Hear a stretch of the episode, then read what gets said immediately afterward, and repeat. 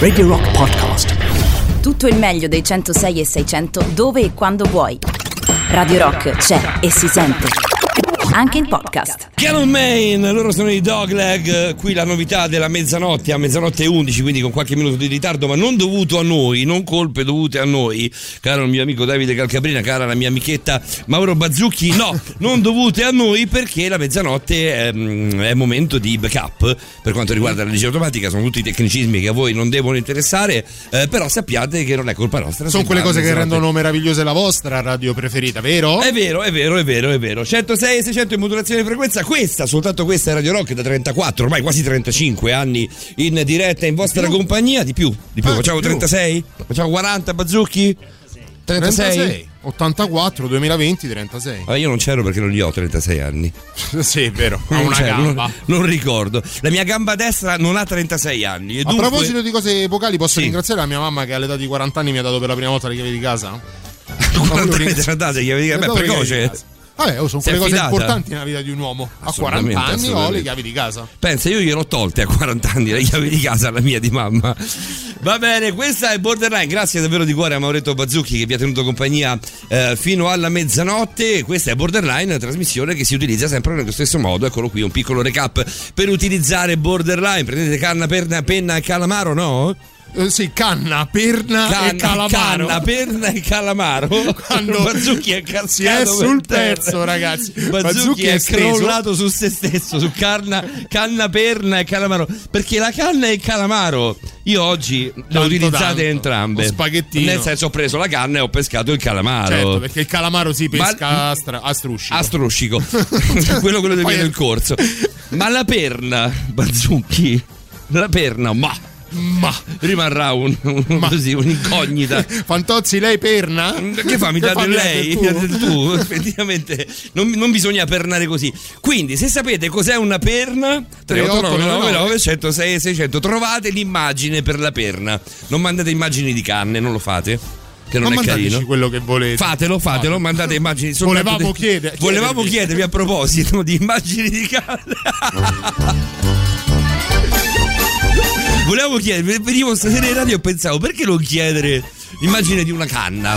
Se non fosse per la dolorosa assenza di, di Simone Maurovic alla Che quale ci siamo abituati, Simone Maurovic. sempre sembra un continuum de- de- della, della puntata di ieri sera, cioè non c'è stata in realtà, interruzione. in realtà Borderline trattasi di trasmissione alquanto seria, mi dicono, caro caro Gabriele, quei pochi che dicono. la conoscono, anzi, trasmissione che andrebbe fatta sottovoce. Forse la serietà, Eh? forse, senza il forse, Mm. la serietà di Borderline non sta in noi due. Per quanto siamo stati noi ad idearla, a Noi crearla l'abbiamo e a scritta, noi l'abbiamo scritta, proviamo a noi condurla questa trasmissione, però effettivamente la serietà non è che proprio si confaccia. Sì. Mm. Sì, con faccia. Con sta faccia. Con sta faccia. Va bene, Borderline si utilizza molto facilmente. Un- Con quattro macro argomenti. Prendete canna, penna, canna, perna e calamaro. Così come è stata la scorsa settimana c'è il macro. Ciao Mauretto, Ciao, c'è il macro argomento dell'occulto, in genere trattato da Roberta e Stefano Cavaliere. L'abbiamo già fatto la scorsa settimana. Vabbè, Roberta c'è avrà anche un cognome. Allegrini, come Ah, no, oh. assolutamente. C'è il macro argomento del crime, dove ad occuparsi nello Ah, specificatamente sono Fabiana Onori e eh, la nostra eh, profiler eh, Liliana Montereale. Ciao Lili. C'è l'argomento legato all'occultismo, l'ho appena detto, perdonami, alla sessologia con Cioè, la quattro nostra diventano 11. No, eh, stavo ripetendo l'occultismo, alla sessologia con la nostra dottoressa Rosa Maria Spina, che salutiamo. ma L'hai detto del stasera- crime? L'ho detto del L'hai detto crime. dell'occulto? L'ho detto dell'occulto. L'ho L'hai detto della detto della sì, sessualità? purtroppo E allora manca soltanto la comunicazione via web, quella di Alessandro Pronesti che sarà con noi tra poco in collegamento per fortuna a risollevare un po' quelle che sono no, le... Sì, quantomeno Eh? il quoziente serietà. Il quoziente serietà, mi piace. Stasera così- ti mancano le parole, Il cosa che non è QS? per nulla importante per chi fa il nostro lavoro. Sono- Potevi cioè, in già- mutande, Io ma le parole sono inutile di mio. Già sono inutile di mio, però senza parole sono veramente, veramente. Posso andare a casa. Ma perché mai? Lo sai? Figurati. Ma perché fa freddo? Devi fare radio nella vita? No, non Volevo fare radio nella vita, ma posso anche evitare tranquillamente, non ci sono problemi. Dopo quello che è successo ieri sera da queste parti, sinceramente. Paura, eh? Ieri sera paura. Ieri sera tanta tanta paura, come dice il mio nipotino Giulio che saluto. Posso salutare le mie amichette eh, Emanuele, Emanuele, Cri- Cristina e Francesca. Puoi salutare chi vuoi. Che oggi mi hanno fatto tanta tanta tanta compagnia. Va bene, eh, cominciamo con la musica intanto. 3899 106 600 nella parte poco seria della trasmissione mandateci immagine di una perna. Sì. Adesso io voglio vedere cosa tirate fuori. E so che è difficile. C'è Ozzy Osbourne.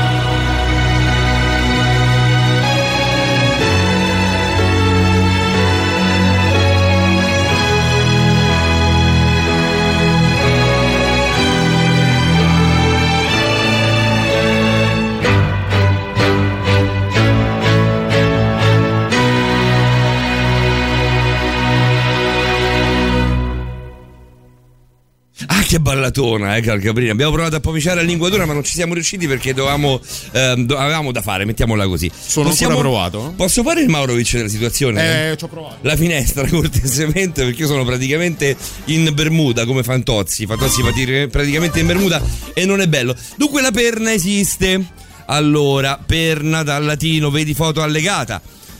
È un prosciutto. Allora, arriva un prosciutto. Allora, ci arriva un prosciutto, Poi poi arriva arriva- anche una cozza, Cozza, però arriva da, da Wikipedia. un mollusco nello, nello È una cozza economicamente importante, un mollusco bivalve appartenente alla famiglia Mil- Mitilde, eh? sì. Eh, Mitilde amava i gatti, odiava i gatti. Viene raccolto come fonte di cibo, ma è anche. mitilli, infatti, sono le- i molluschi Vabbè, tipo sì, eh, gozzi, eh. Eh, viene raccolto come fonte di cibo, ma è anche noto per ospitare tossine e causare danni alle strutture marine. Hai capito la perna? eh? Ah, hai capito che infamona la perna? Infamona la perna tante volte 3899 106 arrivano un botto di foto della perna delle perne va bene ragazzi sì eh, Praticamente soltanto io e te al mondo non sapevamo dell'esistenza della perna pur Praticamente sì. citandola, non è volendo. vero eh, Alessandro Provesti tu sai cosa sono le perne? eh? lo sapevi? Ah, guarda, a me piace tantissimo la perna. ma, dai, ma non è vero Provesti non, non- non provarci Le linguine mangi. le linguine della perna? eh? Sì, sì, sì, un O il- grande stimatore di questi frutti di mare. o il sute, o il sute di perne? Mm, dipende, meno dipende meno quello meno Di quello perna, meno. di perna. Buonasera Alessandro Di Pronesti, perna, come stai? una perna per amica ma perché ragazzi Stanno ridere? scrivendo la qualunque, eh, Ale. Cerchiamo di riportarla su binari un po' più seri. Come stai, Alessandro? Bene, bene ragazzi, grazie. Ieri-. Ieri, ieri eh, Davide Calcabrina, che poi ti, poi ti- ti illustrerò, che- ti illustrerò come conosce lui le, le canzoni di chiesa, non le conosce nessuno, ma questa è un'altra storia che però ti farò, ti farò vedere proprio attraverso la radio più tardi. Ehm, ha spoilerato un po' della tua vita, non sei più in quel, in quel di Roma, è vera questa storia? Esatto, esatto, mi sono trasferito per amore in provincia di Milano. Per amor di lavoro. Per amore adesso, da domani anche per, eh, per- per amor di lavoro. Assolutamente sì. Diciamo che fa un po' freddino da queste parti. Ma ecco. tipo un po' freddino, perché qua sono 6 gradi e mezzo, fa abbastanza freschino. Sei gradi e mezzo sarebbe un lusso, sono un po' avvolto in ghiaccio e nebbia, ma va bene così. Ma Eh, c'è, c'è il treno per tornare a Roma? La cosa più bella. C'è, ma non si vede. C'è ma, c'è, ma non si vede per la nebbia? eh? Lo È devi così? prendere al binario 9 e 3 quarti. Dipende, non lo so. Per adesso ho preso solo quello che è andata. Non è, non è ancora, non è ancora esplorato appieno le, le zone di Milano. Alessandro Pronesti, il nostro eh, esperto di comunicazione via web, questa sera ha riservato per voi, ve l'abbiamo spoilerato abbondantemente già nella, nella serata di ieri in Speaker's Corner con Simone Maurovic. Ha per noi oggi un argomento che io- al quale io tengo tantissimo. Sì. Eh, stasera parliamo, cominciamo a parlare di fake news, che è un macro argomento nel macro argomento, vero Pronesti? Sì, assolutamente credo che sia importantissimo parlare di fake news e del modo in cui queste si propagano e rischiano poi di, di fare danni, di diventare pericolose per le persone che non hanno gli strumenti per riconoscerle. Cercheremo anche di far capire che in realtà non è propriamente un gioco, cioè non è un qualcosa che è uno scherzo, sai, spesso si gioca. Su- sul fenomeno delle fake news si sono create anche eh, pagine famosissime, anche molto divertenti, tipo Lercio, tipo tante altre. E, e non è affatto un gioco perché poi oltre ad essere un qualcosa che, che- che- che svia l'attenzione verso quelli che sono le notizie reali o i problemi reali è anche un sistema economico a tutti gli effetti sono molti ad arricchirsi dietro le fake news Confermo, eh, fake news e contenuti virali camminano a braccetto, quindi eh, stasera mi piacerebbe, eh, insieme a tutti gli ascoltatori, capire in che modo si crea un contenuto virale e in che modo una notizia può diventare una fake news, perché vengono sfruttati meccanismi che sono veramente molto molto simili e possono diventare molto pericolosi a volte. Ale, facciamo una cosa, eh, fermiamoci un attimo, ascoltiamoci Massive Attack, eh, così entriamo anche nella, nella zona un po' più notturna della, della nostra trasmissione, visto che ormai è mezzanotte e 25 scoccata in questo momento, mezzanotte e 26 scoccata in questo momento, e poi riprendiamo con te proprio da questo, dal, dal guadagno delle fake news, perché è la cosa che mi interessa di più. Cioè, fondamentalmente cercare di capire quanto poi si possa no? alzare, Sì, sì, come si diceva sì, da ragazzini. Intanto i Massive Attack su Radio Rock.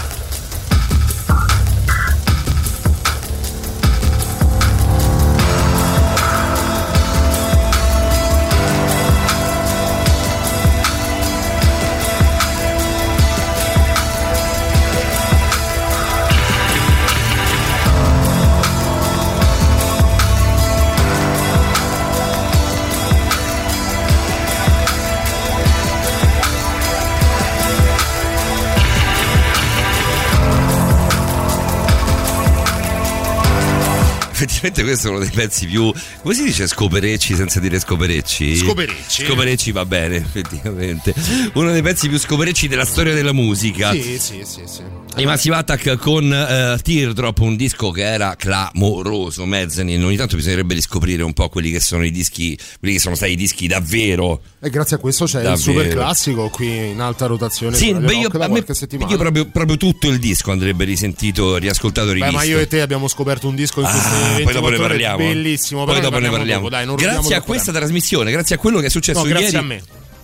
Grazie a te. Grazie a me li hai scoperti, dillo. No, ma per, Vabbè, ma no, allora no. per niente. Zero, sai, quando c'è da darti ti do. Ah, quando no, c'è da, se c'è da calacalo, se c'è da Tu li conoscevi da tempo. Non, non, non, li, non le Grazie a Davide Calcabrina. Ecco, eh, vi facciamo aspettare ancora qualche minuto. Lì rimanete lì appesi proprio perché c'è la novità, quella di mezzanotte e mezzo. Ci sono i Ramjacks. Cioè, la musica nuova Ramjacks. Radio Rock. Ramjacks? Ramjacks.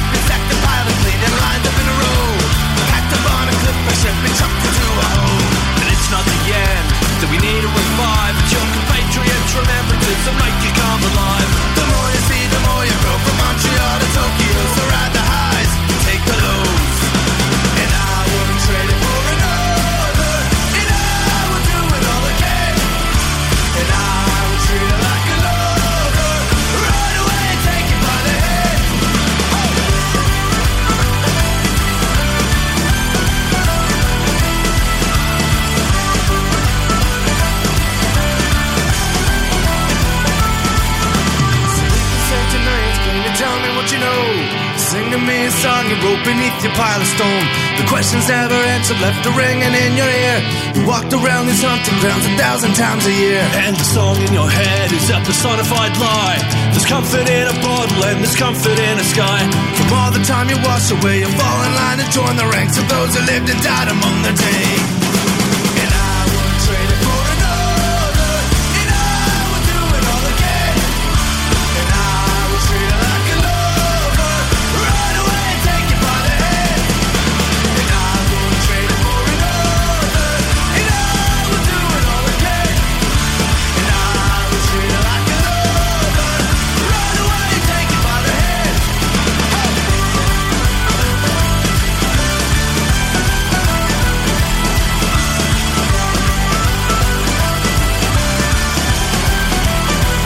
Capito se abbiamo ballato o pogato io Davide Calcabrina qui in so, studio. A me questi ritmi piacciono particolarmente. Abbiamo praticamente spaccato il Palamazzullo qua di, mm, di via Rodolfo Gabriele di Montevecchio numero 4, gli studi di Radio Rock. Va bene, arriva praticamente di tutto sulle fake news. Uh, ci sei Alessandro?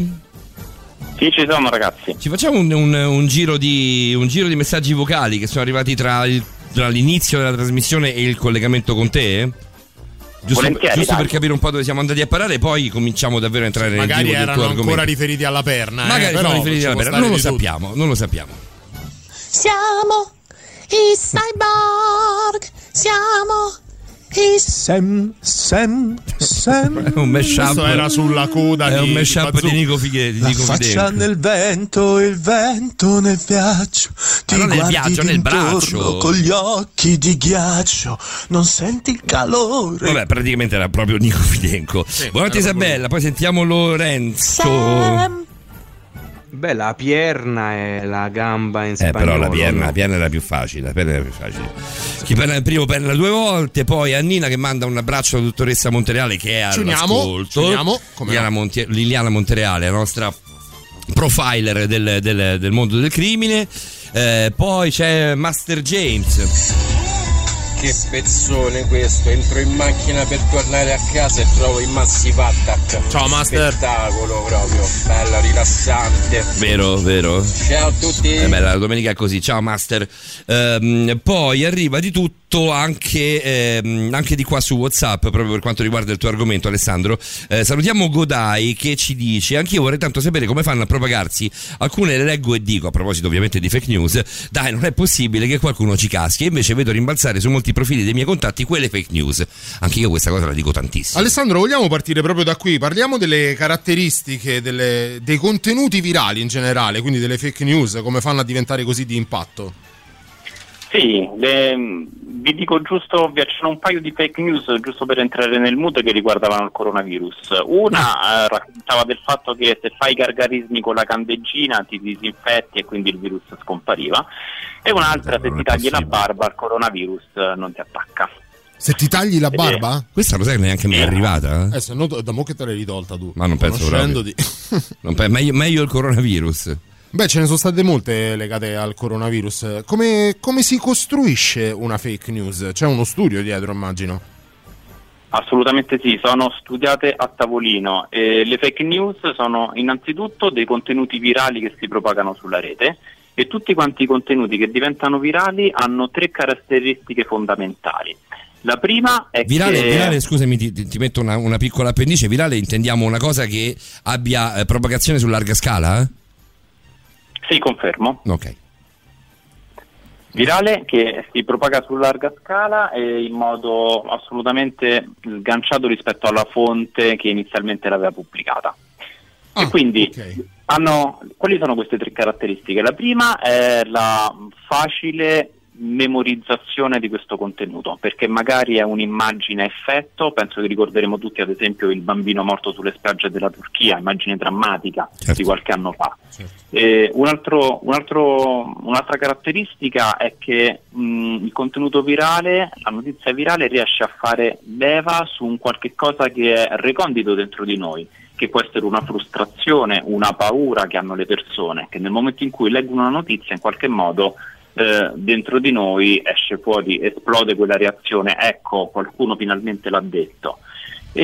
Un'altra, un'altra caratteristica eh, tipica delle, delle fake news è che queste qui vengono, eh, vengono, mh, vengono considerate reali perché tante persone ci mettono mi piace su Facebook, le condividono e quindi il grande numero di condivisioni e di commenti su una fake news la fa sembrare agli occhi delle persone una notizia reale. È un po' il concetto che una bugia ripetuta migliaia di volte alla fine diventa verità, no? Prima lo diventa per chi la dice, poi lo diventa per chi, la- per chi l'ascolta. Beh, dai tempi, dai tempi di, Sì. di Göring, no? Da, da molto prima de- di internet, certo.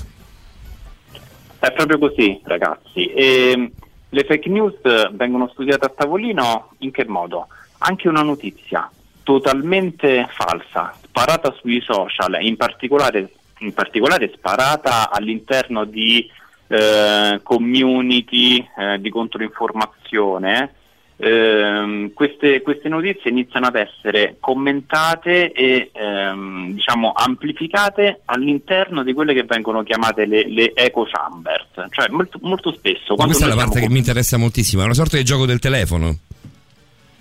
Sì, ehm, una sorta di gioco del telefono, è vero, perché queste echo chambers, ehm, che cosa sono in realtà? Beh, ciascuno di noi normalmente tende ad ascoltare di più le persone che hanno idee simili alle proprie e quindi All'interno dei, eh, dei, siti e delle community di controinformazione, ad esempio, notizie che sono palesemente false perché non hanno magari fondamento scientifico, non sono state verificate da terze persone, beh, all'interno di queste echo chambers, di queste community, cominciano ad espandersi. Una volta che queste notizie si espandono, è più facile che poi venga raggiunto un punto critico in cui queste notizie, dalle community ristrette di persone che si focalizzano su questo argomento, beh, questa notizia a un certo punto può scavalcare il confine e diventare mainstream, cioè può approdare ai media tradizionali, ai, gio- ai quotidiani online, eh, ai telegiornali, eh, dove eh,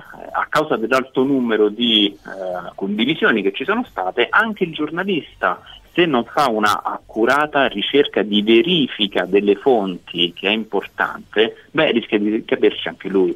Allora un primo consiglio che posso dare è quello di cercare di verificare sempre da dove arrivano le notizie, anche se queste ci sembrano vere. Forse questo, È è una- un- questo, questo, mh, scavare al contrario è un argomento che dobbiamo tenerci tra, mh, tra- tra pochi minuti. Eh, io terrei questo, cioè i consigli appunto per capire qual è una fake news e come si è propagata una fake news eh, e soprattutto sulla cattiva informazione che viene fatta poi spesso in, in un paese come il nostro, ma in realtà ormai credo sia su scala mondiale. Valuterei anche il come prevenire, visto che Anche, siamo beh, in periodi di vaccini, tornando al coronavirus, forse anche una sorta di prevenzione in questo senso è importante. È, è un argomento vastissimo quello che ha scelto stasera Alessandro Brunesti. Noi lo interrompiamo soltanto per 3 minuti e eh, 10 secondi con l'orde. diamond in the flesh. I cut my teeth on wedding rings in the movies, and I'm not proud of my address. In a torn up town, no postcode envy. But every song's like gold teeth, grey goose dripping in the bathroom, bloodstains, ball gowns, trash in the hotel room. We don't care. We're driving Cadillacs in our dreams. But everybody's like crystal, Maybach, diamonds on your timepiece, jet planes, islands, tigers on a gold leash. We don't care. We aren't caught up in your love affair, and we'll never be royals. It's a run in our blood. That kind of luck's just ain't for us. We crave a different kind of buzz. Let me be your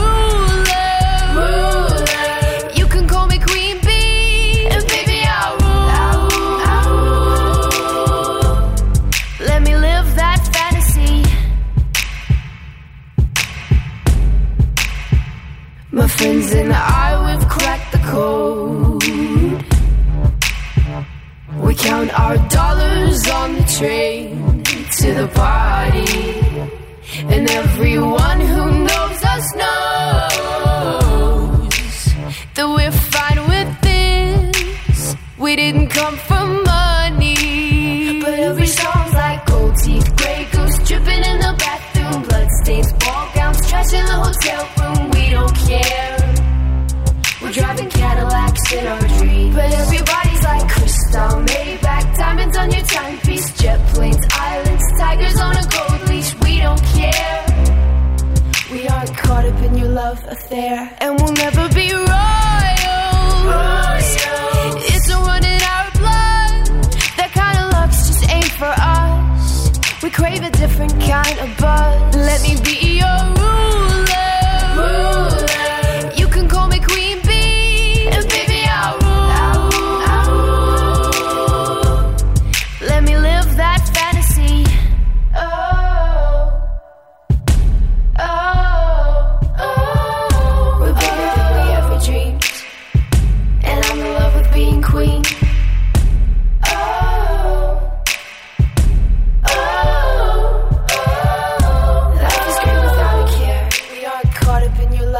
Affair, and we'll never be royals.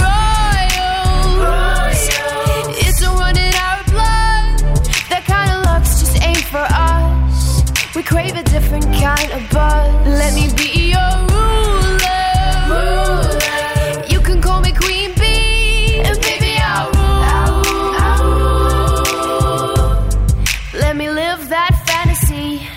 Io la vedo un po' come un super classico, questa Royals di Lorde, caro il mio Sì. Davide Calcabrina. Ehm, vi, abbiamo Eh, chiesto, vi abbiamo chiesto tre minuti. In realtà siamo in collegamento col professor Alessandro Pronesti, Alessandro Pronesti che come ogni eh, mese, una volta al mese, si occupa per noi ehm, di approfondire la- un argomento legato alla comunicazione via web.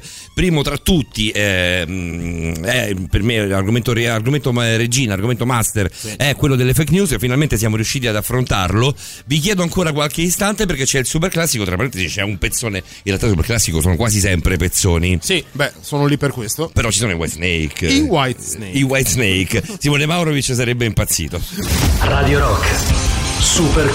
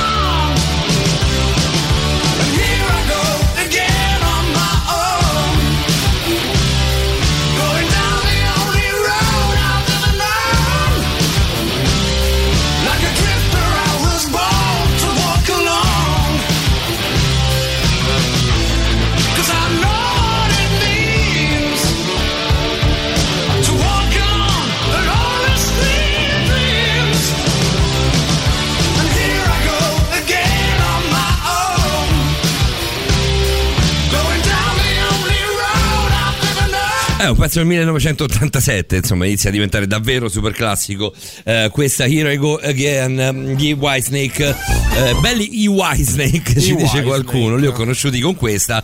eh, e poi eh, me stop e fa, vabbè, lasciamo perdere poi la chiosa di questo messaggio. Con noi Alessandro Brunesti andiamo avanti con le fake news. Eravamo al decalogo, lo possiamo chiamare così per riconoscerle? Decalogo formato da tre punti principali, quindi riconoscibilità, eh, facilità di memorizzazione e capacità di fare leva su una paura o su una rabbia che hanno le persone dentro. E poi? E poi c'è, c'è un fattore da considerare, ragazzi, che è molto importante. Ehm, quando, quando noi utilizziamo i social, scriviamo di quei contenuti, beh, il 90% delle persone si fida semplicemente di quello che legge nell'anteprima dei post. Sono pochissime le persone che poi cliccano all'interno dell'articolo per andarselo a leggere tutto quanto.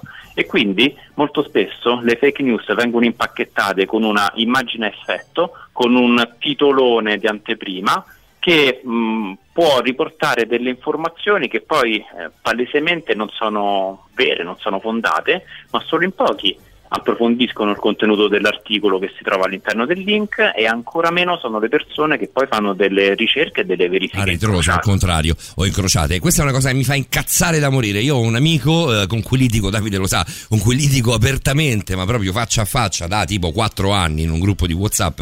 Io non ho i social, quindi difficilmente vado poi a vedere quelle che sono, però lui posta tantissime cose, ma proprio a rotta di collo. Cioè lui posta eh, articoli su Facebook, articoli su eh, link di qua, link di là. In realtà sono, sono questi. mh, posso, posso fare dei nomi di testate? Sì, certo. Spesso e volentieri sono il giornale, la verità, eh, sono giornali comunque legati al mondo della- del, del centrodestra, ehm, non, non per un discorso politico, sono legati a quel mondo lì. Eh, io, io ho questo esempio che posso portare e lo porto, lo metto in mezzo, lo metto nel calderone. Ehm, la- il titolo è effettivamente sembra una cosa, una bomba, ma in realtà poi dopo quando vado a leggere il pezzo spesso e volentieri, ma quasi nel 90% dei casi dico a questa persona, dico ma scusami, ma tu hai letto il pezzo? Perché il pezzo dice tutt'altro. Cioè il titolo è vero che è accattivante, dice che ne so, Conte eh, ruba di qua, di là, poi dopo vai a vedere Conte non ha rubato niente. Adesso viene in mente Conte e la parola rubare perché sono Sì, due, due cose che sono no? abbastanza distanti, mi sembra di aver Anche capito. per parametri, per parametri, per argomenti minori, se vuoi. Tu pensa al calciomercato. Tu pensa a, a- a tantissime notizie di sport che soprattutto ne, ehm, affollano i quotidiani, se vogliamo usare questo termine, in estate. Eh, ta- tantissimo si parla, cioè la fake news esiste da molto prima di internet, dico bene Ale, e poi Cioè, spesso non è neanche leggere il titolo, ma manco, cioè, è proprio guardare la figura. Esatto, è quello che ti diceva Alessandro. Eh, a- a- Ale, tu correggimi se sbaglio, eh, però eh, la, la- la potenza dell'immagine, del titolo ad effetto, più secondo me, e su questo volevo chiederti un parere, Ale, quanto diventa virale una fake news proprio perché va al di là della veridicità o meno, ovviamente essendo fake non lo è, non è vera. Ma va a sostenere e a dare eh, un'ipotetica eco a, a- a quelle che sono le nostre convinzioni. Cioè, io, nonostante abbia dei miei dubbi, proprio perché quella fake news va a sostenere le mie idee, la- la- contribuisco a renderla virale perché do autorevolezza a quello che è il mio pensiero. È proprio così. Eh, c'è un termine in psicologia, si chiama confirmation bias. Io vado a cercare conferme rispetto a quello di cui già, mh, rispetto a quello, eh, di cui già credo. E quindi sui social funziona esattamente allo stesso modo. Ma in, re- in realtà quelle che oggi chiamiamo fake news sono quelle che una volta si chiamavano bufale, notizie bufala. Quindi c'è una trasposizione eh, sugli strumenti digitali e eh, il grande rischio qual è? È, è- è la velocità di propagazione. Veramente in pochi minuti una notizia palesemente falsa può anche essere pericolosa perché si può diffondere in tutto quanto il mondo. Come ad esempio la notizia di uno youtuber eh, italiano, si chiama Greg Garage, che ha fatto 2 milioni e mezzo di visualizzazioni in pochissimi giorni dicendo che... nell'ambiente del crimine quasi, eh. Esatto, assolutamente. Calcola che mh, questo youtuber parla di automobili, fa controinformazione sulle automobili, se ne è uscito con, con un video in cui dice che il, eh, le tecnologie hanno sempre portato alle pandemie e come nella, durante l'influenza spagnola eh, era stata eh, causata eh, dalle, eh, diciamo dalla- da alcune tecnologie che erano state eh, create all'epoca, così eh, come eh, il 5G ha, ha provocato il eh, coronavirus eh, nel, nel, nel 2020. È incredibile E- questa cosa.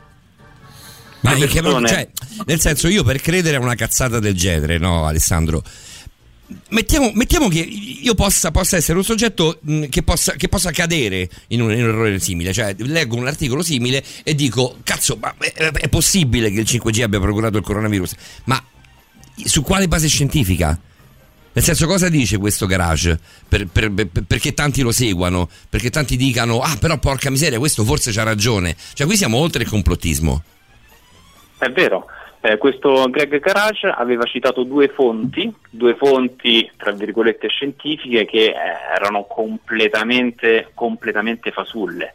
Per fortuna, per fortuna un ricercatore italiano che si chiama, ha un account su, su Instagram che vi invito a seguire perché è veramente bravo, Barbascura X, è un Sì. eh, ricercatore chimico organico mm, pugliese che sembra un fassoide, ha un modo di raccontare la scienza veramente divertentissimo. Lui ha preso questo video del Greg Garage e ha cominciato a smontarlo secondo per secondo, sequenza dopo sequenza.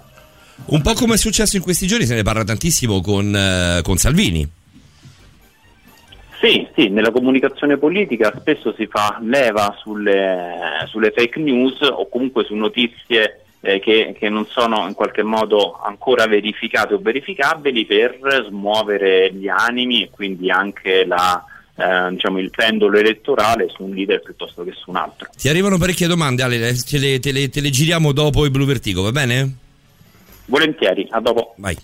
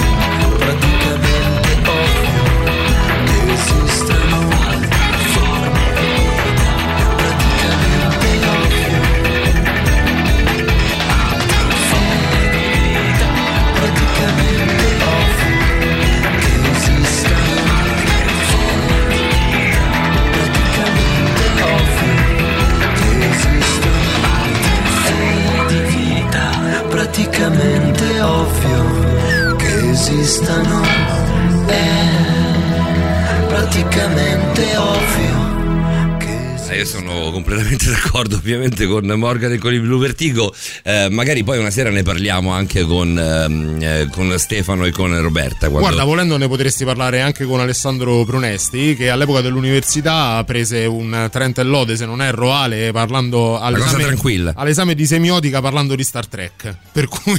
ma perché? è perché è un genio, c'è poco da fare. Sbaglio, Ale, era semiotica? Era semiotica. Eh, e io risposi, risposi Kapla, che è il saluto Klingon. Bene così. Sai che te lo darei anch'io Trent e Lode, Proresti? Solo- così sulla, solo sulla per fiducia, far tanto per a esatto. chi ci sta ascoltando di, di- di che Di razza stiamo di parlando. parliamo. Vabbè. Senti, eravamo rimasti a Barbascura se non vado errato. Sì, Barbascura, un ricercatore italiano che ha un account su Instagram dove smonta le, le fake news in ambito scientifico e fa anche racconto, divulgazione della scienza in modo molto simpatico e divertente. Sì, lo è, è vero. me Adesso l'hai io fatto non- scoprire tu. Lo io non lo conosco, vedere. adesso lo vado a guardare No, perché arrivano, arrivano cuoricini per, per- per Barbascura, arriva un viva Barbascura, va bene, io non Molto seguito, molto seguito. Io l'ho scoperto grazie ad Alessandro, lo ammetto, non lo, non lo conoscevo prima, però nel parlare, nell'organizzare la trasmissione di questa sera me l'ha fatto notare ed è veramente... Sono contenuti veramente carini. Ascoltiamo un paio di vocali, Alessandro, sentiamo se c'è qualche domanda per te. Volentieri, dai. Fabrizio. Barbascura, genio, se non l'avete mai visto andate a vedere A, il video del panda perché morite e poi quando è- si è infilato in un eh, convegno di, terapia- di terapiattisti, spettacolo. Beh, effettivamente i terapiatisti ri- rientrano un po' in quelle che sono le. Quelle che almeno per noi sono le fake news. Salutiamo intanto Gothic e poi andiamo di qua su Telegram 3899 106 600 si parla di fake news se avete delle domande eh, relative a questo argomento fatele adesso attraverso Telegram o Whatsapp Guarda, Fulvio. siccome farò il nome, faccio il nome di un'altra emittente radiofonica, non so Vai, se tranquillo, fare, magari vai. il messaggio ascoltalo privatamente prima di Ma mandarlo in onda se si può. Però io trovo scioccante. No, si può, te lo spiego, si può, ma noi non lo facciamo. E guarda caso, è una cosa allucinante perché io e Davide ne parlavamo pochi istanti fa. Davide mi dice: Ascolta, preascolta i tre messaggi che ci sono. Dico: No, non lo Sì, facciamo sì. mai. No, io noi- lo facevo per condensare quelle che sono le domande dirette ad Alessandro e separarle da quelle che magari fa parte dell'intrattenimento che facciamo tra noi. Per quanto riguarda me, non, non ho intenzione di snaturarmi mai, quindi non metto nessun filtro alle mie trasmissioni, alle nostre trasmissioni. Quindi andiamo, eh, continuiamo con Fulvio, però è assurda questa cosa perché ne parlavamo proprio guardando sì, i 28 secondi di Fulvio, è incredibile. La quantità di cazzate che sparano su Radio Radio. Cioè, se te guardi il sito, scrivono degli articoli che. Ma, ma manco la fuffa. Cioè, Eh, però, se, vabbè. però se te faccio vedere i fatturati di Radio Radio, Fulvio mio. Paga anche, anche quello, mio caro. Ce n'è un altro di Lorenzo. C'è Lorenzo, no, Lorenzo l'abbiamo ascoltato. No, no, Ah, Lorenzo- eh, ok, aspetta, sentiamo, sentiamo Lorenzo. Che ne pensa l'esperto delle fake news eh, come strumento di guerra ibrida? Così. Eh, Ale, qui così arriviamo proprio a te, eh. Le fake news come strumento di guerra ibrida, ci chiede Lorenzo. Allora, interessante Lorenzo, bravo, grazie per questa domanda. Eh, le fake news e in generale le false notizie sono sempre state utilizzate da ogni, eh, da ogni- su ogni fronte di guerra. E oggi le false informazioni vengono utilizzate per, eh, per muovere interessi, che siano economici o che siano militari. Quindi mh, online, quindi il digitale non è altro che una trasposizione di un approccio che è sempre esistito e che oggi trova una eh, ancora più forte convergenza nelle, nelle dinamiche eh, attuali del, del mondo. Quindi assolutamente guerra ibrida, nel, nel senso che non, più- non vengono più utilizzati i missili, ma vengono utilizzati i dati per eh, mettere l'uno contro l'altro i popoli e, e gli stati. Beh, l'abbiamo visto anche per quanto riguarda il, il discorso del coronavirus, quando all'inizio eh, dalla parte statunitense Trump nello specifico ipotizzava o comunque faceva credere, soprattutto al suo elettorato, che il coronavirus fosse, fosse nient'altro che un'arma batteriologica eh, messa in piedi dalla, dalla Cina per combattere l'ostracismo del blocco occidentale, segnatamente degli Stati Uniti. Sì, Davide, eh, è un discorso molto complesso. È una Diciamo fake che- news questa? È una fake? È È una fake news. Mm, perché questa è grossa, eh, nel senso questa comunque va, va, a toccare i governi, va a toccare i rapporti internazionali tra, eh, che sono già abbastanza traballanti grazie anche agli ultimi quattro anni di, di governo americano eh, ma anche di governo cinese. Però è una cosa grossa, questa è roba importante. Non è la cazzata che il 5G ci fa venire il, il coronavirus. C'è un problema grosso che riguarda la scienza. La scienza per poter, per poter confermare scientificamente un dato o qualcosa che, che, avviene nel mondo, un fenomeno, un fenomeno scientifico, eh, la scienza ha bisogno di tempo per poter andare a confrontare dati e per poter eh, fare quella che è la cosiddetta peer review, quindi un confronto tra, tra scienziati per poter arrivare all'oggettività de, di una ricerca. Purtroppo le fake news corrono molto più velocemente dei tempi che sono necessari alla scienza per poter confermare che un fenomeno sia uh, vero o, o sia fasullo. Perché c'è tanta superficialità nelle, nelle persone? Perché eh, i social veicolano tante, tante cose carine, insomma noi lo vediamo spesso, ci giochiamo tanto, eh, il, il, nostro programma preferito in televisione ha una parte dedicata ai social veramente corposa, veramente carina, no? anche da, da, da, da vedere, da ascoltare, eh, stiamo parlando ovviamente di, di propaganda. Però perché c'è tanta superficialità nelle persone? Perché le persone dicono, come, mi, come diceva mia nonna, ah, l'ho visto in televisione, ah, l'ho sentito alla Ho radio. la stessa cosa, in 120 anni si è passati dall'ho sentito alla radio, l'ho visto in televisione, eh, ma l'ho letto, all'ho su, letto inter- su internet. L'ho letto su internet è più, cioè nel senso tutti possiamo, non tutti possiamo parlare in radio, noi siamo dei fortunati, eh, fortunatissimi. Sì, sentirla tutti possiamo. Però sentirla possiamo sentirla tutti. Ehm, però tutti possono scrivere su internet. Io torno sempre a Umberto Eco che voleva un, un, patentino per poter scrivere e postare qualcosa su internet. Perché c'è tanta superficialità, Alessandro? Perché i social parlano alla pancia delle persone, eh, sono contenuti che attirano l'attenzione e che scorrono molto facilmente. È per questo che poi è facile che anche notizie false possano diffondersi rapidamente. Ci fermiamo per la novità, Alessandro, tra poco. La musica nuova a Radio Rock.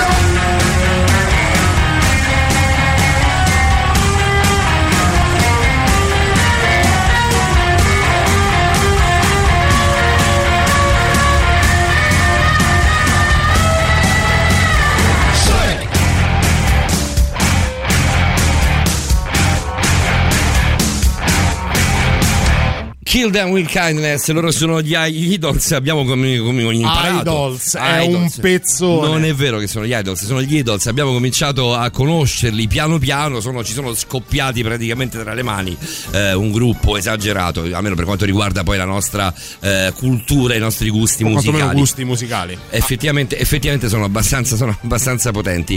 Ehm, caro dottor Prunesti, io ti farei una domanda, nel senso, cioè, una- una- ti, ti vorrei due, due curiosità. La prima, se fai ehm, ehm, informazione al contrario con te stesso, cioè parti da una notizia che dici, eh, come diceva prima l'ascoltatore, no? è talmente tanto una, una, una, una, boiata. una- una vaccata che dici non è possibile che c'è gente che ci crede. Allora cosa fai? Fai quello che fa Butak, no? Un tanto al chilo, nel senso che il sito è un po' di riferimento, almeno per quanto riguarda me, che non utilizzo i social, ma utilizzo i siti. Ehm, cominci a scavare a ritroso.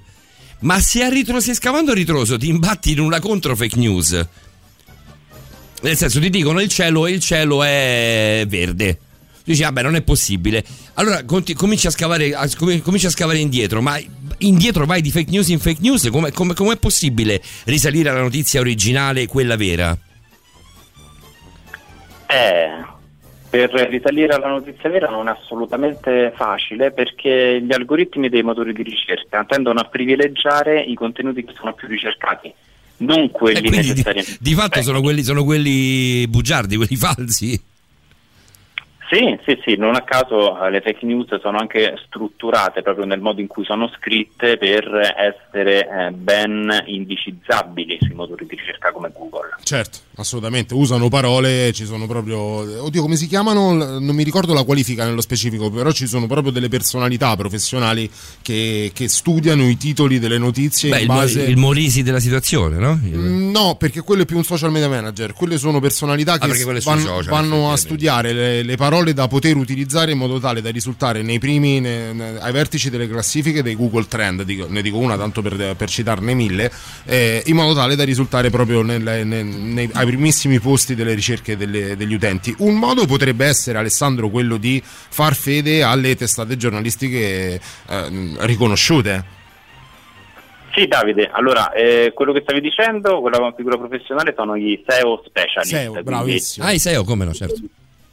E per quanto riguarda eh, invece la, la- la necessità di andare su, su fonti giornalistiche accreditate, su fonti scientifiche accreditate, quindi cerchiamo sempre, in ogni caso, di, di trovare documenti, articoli che provengono da, da fonti che hanno un po' di background culturale, quindi che, che possono essere quanto più possibili autorevoli da questo punto di vista. È molto importante eh, imparare, è molto importante che tutti quanti noi impariamo a eh, confrontare le notizie, ad approfondirle il più possibile. Sì, Molto anche importante. perché il falso nell'ambito del giornalismo, oltre ad essere un qualcosa che deontologicamente non è, non- non è eccepibile, cioè nel senso è abbastanza scorretta, ma è anche, è anche un reato spesso e volentieri, per cui quando l'articolo è di una testata giornalistica riconosciuta universalmente, al netto di quella che può essere la toppa in gergo presa dal giornalista di turno, comunque sia la, la- la notizia deve essere verificata. Sì, deve essere sempre verificata. E spesso eh, anche molti giornalisti cadono nella trappola delle fake news perché magari si affidano a, a fonti nuove che eh, possono, eh, possono essere strutturate proprio per trarre in inganno anche loro. Alessandro, noi ti ringraziamo questa sera un po' più rapidi del solito, ma sappiamo che ci tenevi particolarmente ad essere con noi e di questo ti ringraziamo, ma sappiamo anche che tra pochissime ore hai un impegno importantissimo, quindi ancora di più apprezziamo eh, la tua compagnia e le tue parole questa sera. Grazie ad Alessandro Brunesti, il nostro professore di riferimento per quello che riguarda la comunicazione e il web. Grazie a voi ragazzi. Ciao, prof, ciao prof, in bocca al lupo per tutto. Grazie, ciao. Ciao, Alessandro, buonanotte. Ciao, ciao. Noi ci fermiamo con eh, Leonard Cohen, Leonard Cohen di Up the Volume, dove la, la regola d'oro di chi parlava per radio era la verità è un virus. Everybody knows that the dice are loaded. Everybody rolls with their fingers crossed. Everybody knows the war is over. Everybody knows the good guys lost. Everybody knows the fight was fixed. The poor stay poor, the rich get rich. That's how it goes. Everybody knows. Everybody knows that the boat is leaking. Everybody knows the captain lies. broken feeling like their father or their dog just died. Everybody talking to their pockets. Everybody wants a box of chocolates and a long stem rose. Everybody knows.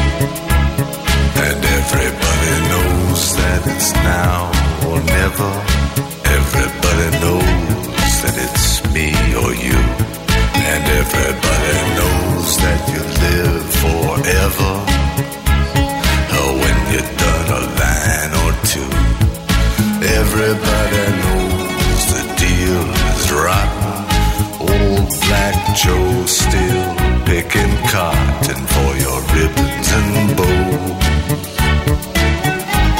And everybody knows. And everybody knows that the plague is coming. Everybody knows that it's moving fast. Everybody knows that the naked man and woman are just a shining artifact of the past. Everybody is dead, but there's gonna be a meter on your bed that will disclose what everybody knows. And everybody knows that you're in trouble. Everybody knows what you've been through. From the bloody cross on top of Calvary Malibu. Everybody knows it's coming apart. Take one last look at this sacred heart before it blows. And everybody knows. Everybody knows.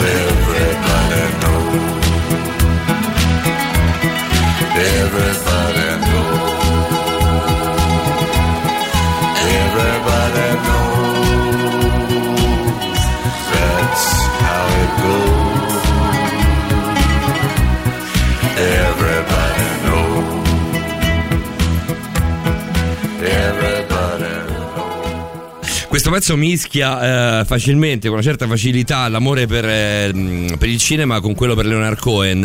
Eh, mh, Everybody Knows eh, stava su un disco, beh, ovviamente l'originale dell'88, eh, I'm Your Man, però nel 1990, 89 o 90, se non sbaglio, passato il tempo. Eh, Ti fa effetto quando pensi al 1990, poi Eh. ci fai i conti, sono 30 anni. Eh, sono 30 anni, quindi un 30 pezzo, anni è tanta roba. è un pezzo che ne ha 32 di anni. eh, 30 anni invece li aveva, li ha Pump Up the Volume con un meraviglioso Christian Slater hater. Chissà se te lo ricordi, Pump Up the Valium, caro Patrick von Brook, buonanotte. Ciao Patrick. Mamma mia, quanto mi fate sentire vecchio. Buonasera, Vero? buonanotte.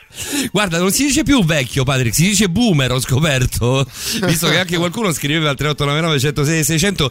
Ehm, dov'è qua? Aspetta, aspetta che lo ritrovo. Cazzo, so vecchio, diceva qualcuno, perché evidentemente parlando, parlando di social, eh, anche, anche io l'ho pensato ieri, mi hanno, mi hanno dato del boomer. Il boomer mi avete dato? Sì, sono stato io. Mm, Volevi sei stato, sei stato tu, ti volevo denunciare. Ho scoperto che sei anche passibile di denuncia. Bene.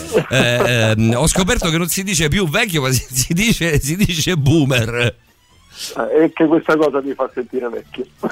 Tu come sei messo a social, Von Brook? Va bene, bene. Bene, cioè sei uno che, Diciamo- sei uno che spippola? Ma sì, un po' tempo fa un pochino di più, diciamo adesso lo uso solo un po' per eh, guardare quello che dicono persone che mi interessano, mi esprimo di meno. Cioè persone che, che- che conosci fisicamente, nel senso a cui, a cui hai dato Sia la che mano. conosco, sia che conosco che mi piacciono. Mm. Invece, diciamo, visto che poi i social sono un modo per costruire il mondo e sono anche costruiti in modo tale che ogni persona sulla base dei suoi interessi vede il suo mondo, beh io cerco di crearmelo sulle basi di ciò che mi interessa. Ti chiedo soltanto di metterti un po' più vicino al microfono, Patrick, che ti sento un pochino lontano. Adesso meglio? Forse adesso un po' meglio. Eh, Alessandro, dobbiamo, dobbiamo un messaggio al nostro Alessandro Cooper a questo punto, perché eh, Rocci dice Alessandro è uno Sheldon Cooper che ci ha creduto di più e ce l'ha fatta ad adattarsi agli umani. A quando il Nobel? Il Nobel non lo so, Sheldon Cooper lo vince il Nobel a un certo punto. No, sogna di vincerlo, ma non lo vince. No, lo vincono. Ah, lo vincono gli altri due? No. Vengono candidati, se non Lui- sbaglio. No, lui dà di matto perché eh, Wallowitz viene mandato nello spazio e lui no. E lui con Wallowitz Beh, lui ce l'ha a volte, morte però. perché lui, eh, eh, il Wallowitz che è un ingegnere non lo considera uno scienziato, per lui è un ingegnere. Quindi quando lui da appassionato di Star Trek e da fisico eh, si propone per andare nello spazio, viene scartato mentre Wallowitz da ingegnere ci va, lui dà di matto. Ma del discorso del Nobel mi ricordo soltanto che sognava di vincerlo. Sì, sì, sì, no, Stiamo parlando ovviamente di The Big Bang. Theory, una delle sitcom più geniali degli ultimi anni. Eh, cioè ti chiamano come il cane di quel telefilm per dire che sei vecchio, dice Godai. Eh sì, boomer. Non è soltanto il cane di un telefilm, ma è anche il cane di un, di un videogioco. Adesso chiedo ai più nerd all'ascolto. Vediamo se te lo ricordi tu, caro Caprina. Se te lo ricordi, tienilo No, per no. te. C'è un, un videogioco dove c'era il cane boomer. Senti, eh, Patrick, per quanto riguarda le fake news, io ti, ti giro la stessa domanda che eh, ho rivolto, mh, eh, ho rivolto a- ad Alessandro Pronesti, il nostro esperto di comunicazione via web. Perché la gente crede alle cazzate? E soprattutto quanto una cazzata poi di quelle grosse tipo questa sul 5G eh, che, che- è proprio uno sfondone insomma importante però che mh, le- cioè, tocca tutti quanti noi. Quanto può cambiare le nostre vite? Sembra una cosa grossa da dire ma secondo me è una cosa all'ordine del giorno. Dai, secondo me le fake news sono entrate in un, eh, in un modo di pensare umano esistente. Esempio, eh, al di là dei social, quanti, quanti uomini sanno con ragionevole certezza che la moglie li tradisce, ma si costruiscono un mondo di notizie e di informazioni che va completamente in senso opposto? Cioè, quante volte noi ce la raccontiamo? beh il cornuto è sempre l'ultimo a saperlo però eh. Esatto, sì, ma poi anche perché non lo vuole sapere, non sì so sì come probabilmente per questo. Eh, eh, le fake news secondo me entrano perfettamente in questo mondo. Se noi abbiamo per esempio paura o se noi abbiamo bisogno di sfogare quelle che sono le nostre frustrazioni contro una tipologia di persone o, eh, o qualsiasi altra cosa, chiaramente leggere una fake news che può di farci dire ecco lo vedi che è così, beh, noi ci crediamo. Ma è Cioè, una forma- di- È una forma di difesa che abbiamo magari anche a livello inconscio verso noi stessi, oppure è, è un momento di ignoranza, nel senso proprio che non sappiamo, non possiamo sapere a livello cognitivo, non abbiamo l'approccio giusto. Ma quando si distingue, il problema è che noi amiamo avere ragione e quindi le fake news entrano in quel luogo e quindi noi distinguiamo ciò che è reale oggettivo, soprattutto se questo poi non va nella direzione che noi vorremmo, e preferiamo abbracciare anche distrattamente, senza andare a fondo, quello che sembra risuonare in un'energia che è più nostra.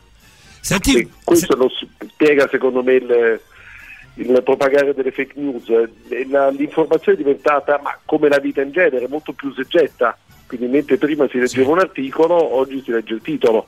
e questo riguarda tante situazioni della vita quotidiana, siamo diventati molto più superficiali. Ti leggo Ada perché eh, secondo me è molto, è molto, riconducibile a questo, che fa un po' il, um, un recap di quanto ci diceva Alessandro Pronesti in apertura di trasmissione più o meno un'oretta fa. La diffusione delle notizie, specialmente su internet, viene aiutata e spinta soprattutto dagli utenti che le condividono e le commentano sui social network, spesso senza preoccuparsi di saggiarne la veridicità.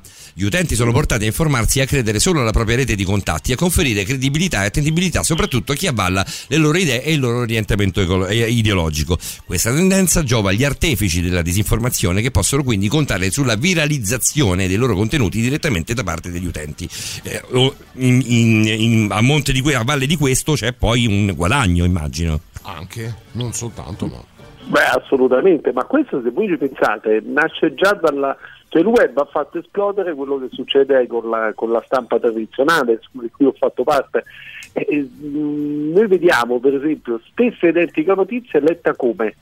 Vediamo Libero e Giornale che sì, poi sono la stessa cosa che, che, lo leggono in un modo e l'altro giornale magari altri giornali della parte politica avversa lo leggono in un altro. E noi compriamo ciò che ci piace di più, ciò che ci sembra più vicino, con veramente la speranza di dire vedi che è così com'era e con il web chiaramente si è data voce anche a tante persone che prima non è che andavano a dire ehi hai letto che cosa ha scritto Libero? Quindi lo condividono direttamente loro e fa viralità, come spiegava prima anche la, eh, come, eh, come, ha detto Ada nel messaggio. Sì, certo. questo, questo, è quello che succede, guardate come è cambiata a causa anche delle fake news la campagna elettorale negli Stati Uniti, quest'ultima, ma già quella prima, in Italia come sono entrate pesantemente le fake news, ma in Germania non credete che ci sia nulla di diverso, è assolutamente identico l'impatto delle fake news. Patrick, ci fermiamo per la novità, ci riascoltiamo tra poco. Ok. La musica nuova a Radio Rock.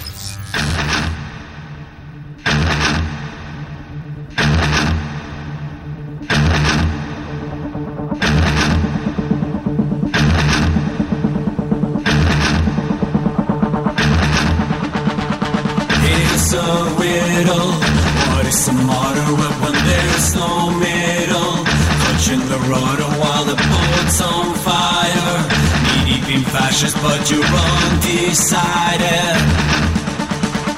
Your defenses came out water by your straddle fences. As yet another hate crime commences. Can't stop a Nazi with good intentions.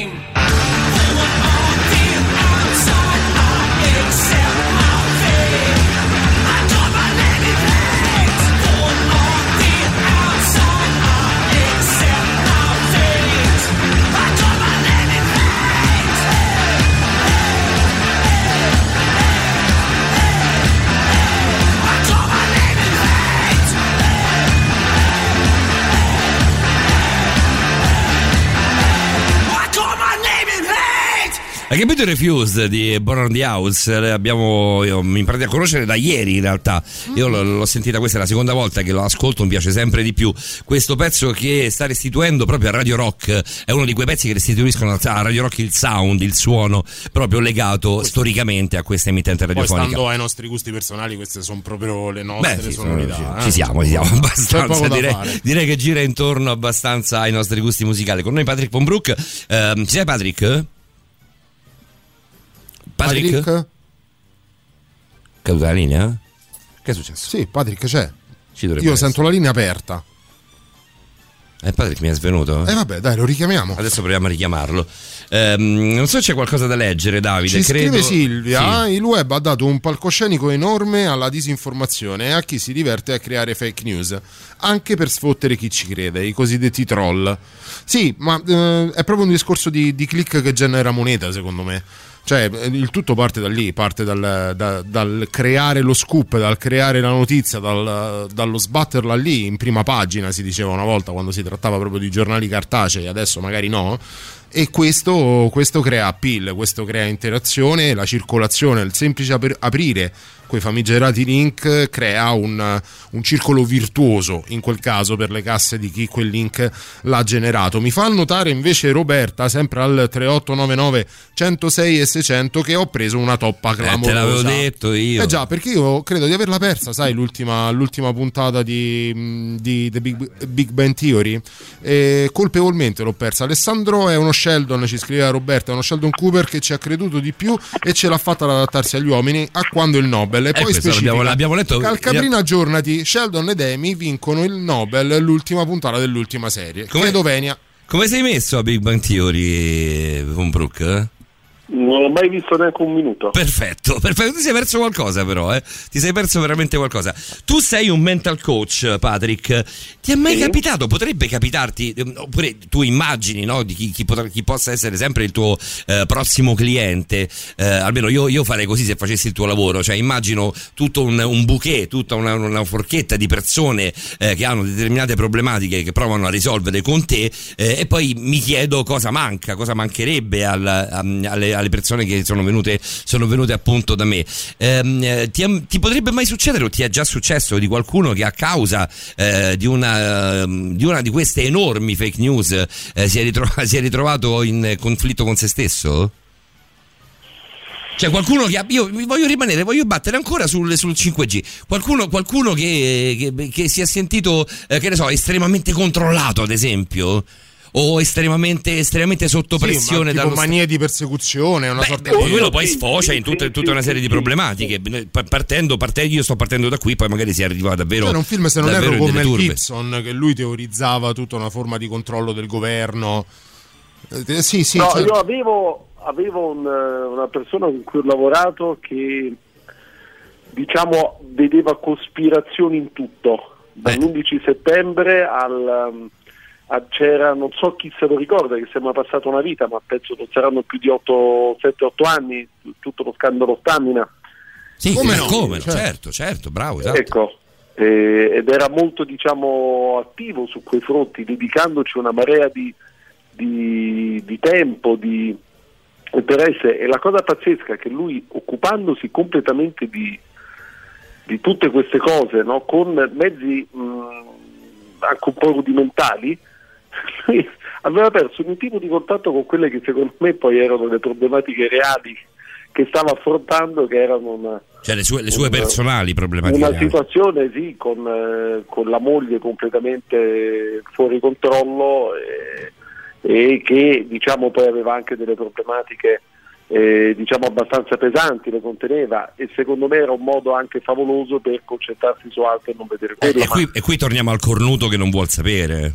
Esatto, esatto. E poi se vogliamo a livello di fake news una cosa che succede molto spesso nelle persone quando le persone si fanno raccontare come sono da altre persone, ma questa descrizione non corrisponde al vero.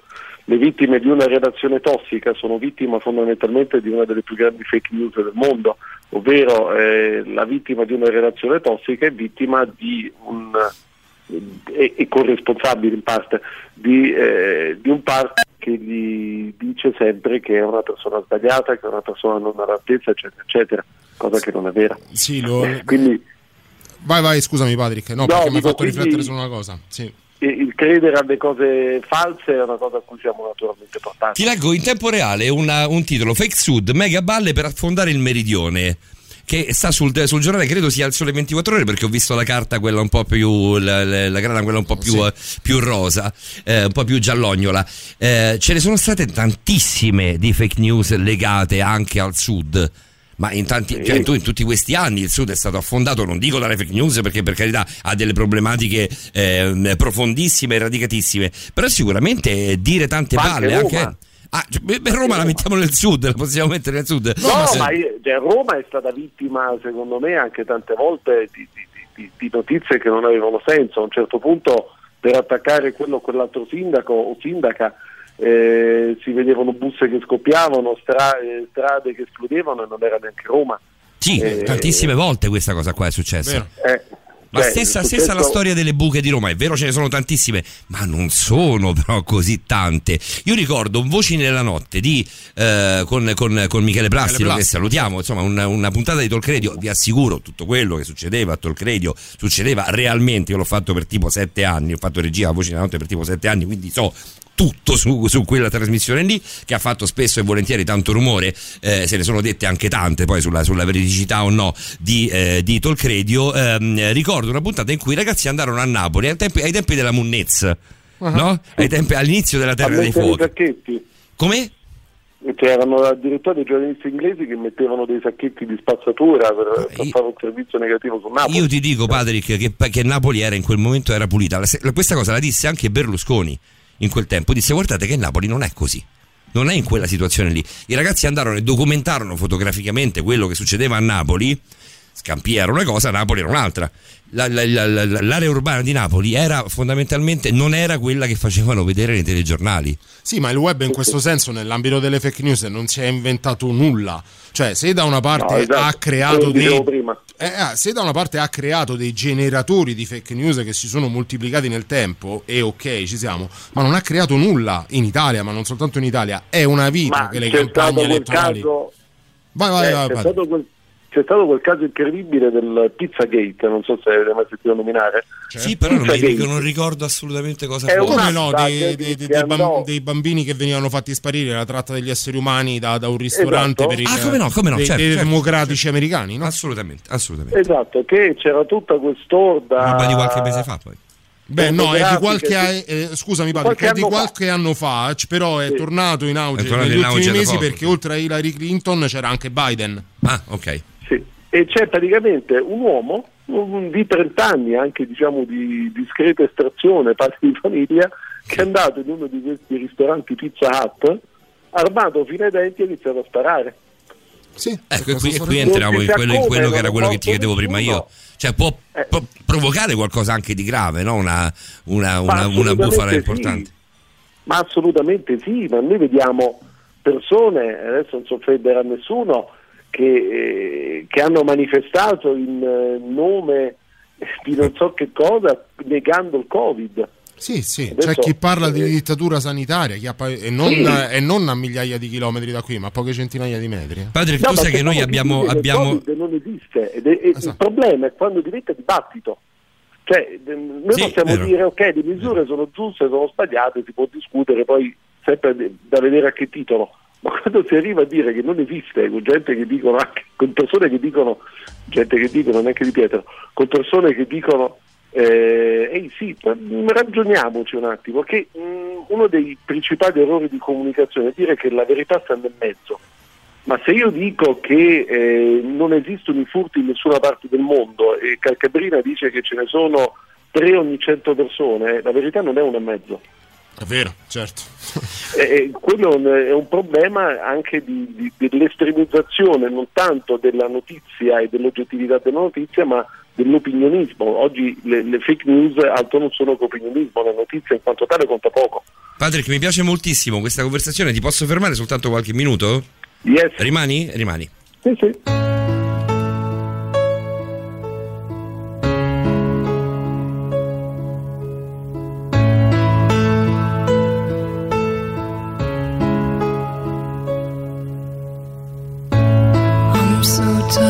Being here.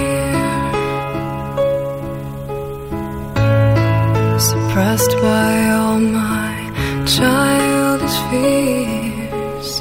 And if you have to leave, I wish that you would just leave. Cause your presence still lingers here. And it won't leave me alone. These wounds won't seem to heal. This pain is just too real. There's just too much that time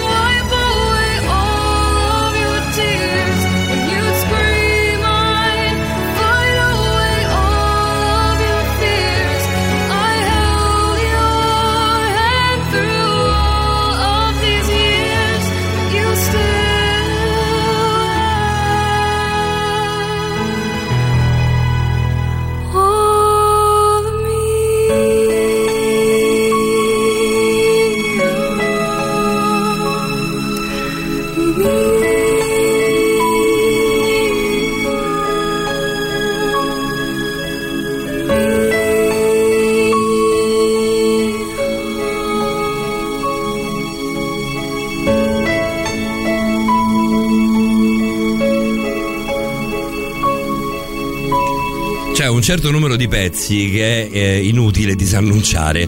Eh, non sono tantissimi, ma Immortal degli Evanescence e di Emily, ovviamente, è uno di quelli. Con noi, Patrick Von Brook, l'1.48, anche stanotte ti facciamo tirare, tirare le ore piccole, caro Patrick. Però ti sento bello sveglio, eh?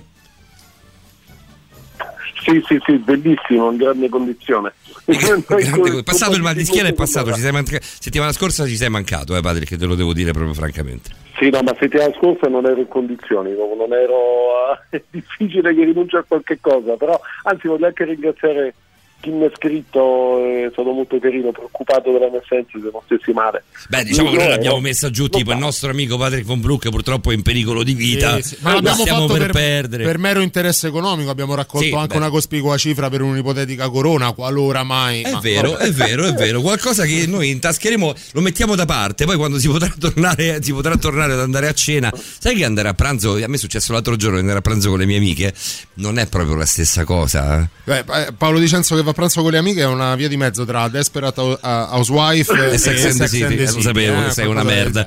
Beh, io, non è proprio la stessa cosa. Cioè, andare a cena è più intimo che andare a pranzo. Mi dispiace, Sono ma è così. perfettamente d'accordo e non nego che mi manca da matti, mi manca veramente da matti, ma anche l'aperitivo, la passeggiata serale, anche invernale secondo me è bellissima, manca, manca tanto. Tu pensa quanto sono, stanno cambiando, adesso così eh, amo buttare dire cose così, Butta, butta. eh, le nostre abitudini eh, che impatto hanno a- e avranno a, medio, breve, e a breve, medio e lungo termine sul, eh, come posso dire, sulla nostra salute mentale. Tu pensa che in Giappone nel mese di novembre, nel mese di novembre ci sono stati 2800 suicidi. Beh, Giappone, ne parlavamo l'altro giorno io e te proprio in privato, mh, Esatto. proprio di questo, il Giappone è già di suo, i giapponesi sono già di loro abbastanza avvezzi a togliersi la vita. 2800 in un mese. 2800 in un mese è proprio Più tanto. di tutti i morti per Covid in Giappone. Sappiamo quale è l'età media di queste, perso- queste 2800 persone? O chiedo troppo? Tra i 30 e i 55.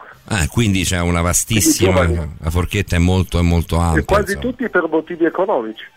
Perché Beh, anche sì. lì, quando noi leggiamo eh, eh, alcune notizie, così rimaniamo sul discorso delle fake news, che poi mi piace perché è stato anche, ripeto, il mio mestiere, se noi leggiamo le tante notizie senza magari poi mh, sapere quello che succederà dopo, no? come le previsioni economiche, ricordo quando nel 2011 c'era il problema dello spread, sembrava che fossimo destinati a, a rovistare tre cartoni, Mm, ricordiamocelo, questo è quello che diceva la stampa. Aveva, Adesso- aveva ragione Salvini sullo spread? Cioè? Eh, quando diceva che non ci dovevamo preoccupare più di tanto di questo differenziale? Io dico sempre che in economia uno che ha preso le previsioni di qui a dieci anni non ho ancora conosciuto.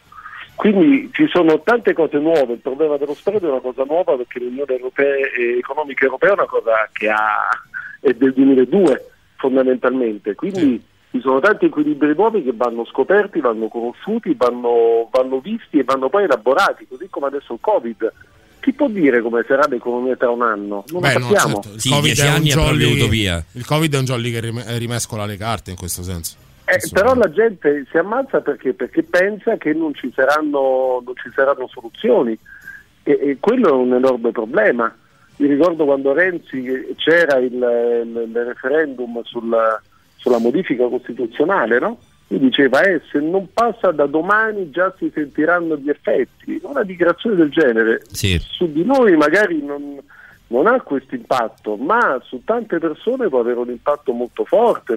C'è chi può ritirare i soldi dal conto corrente fino a espatriare per una cosa del genere, magari anche che sono poche persone, ma questo è l'impatto che hanno le, che hanno le notizie su di noi.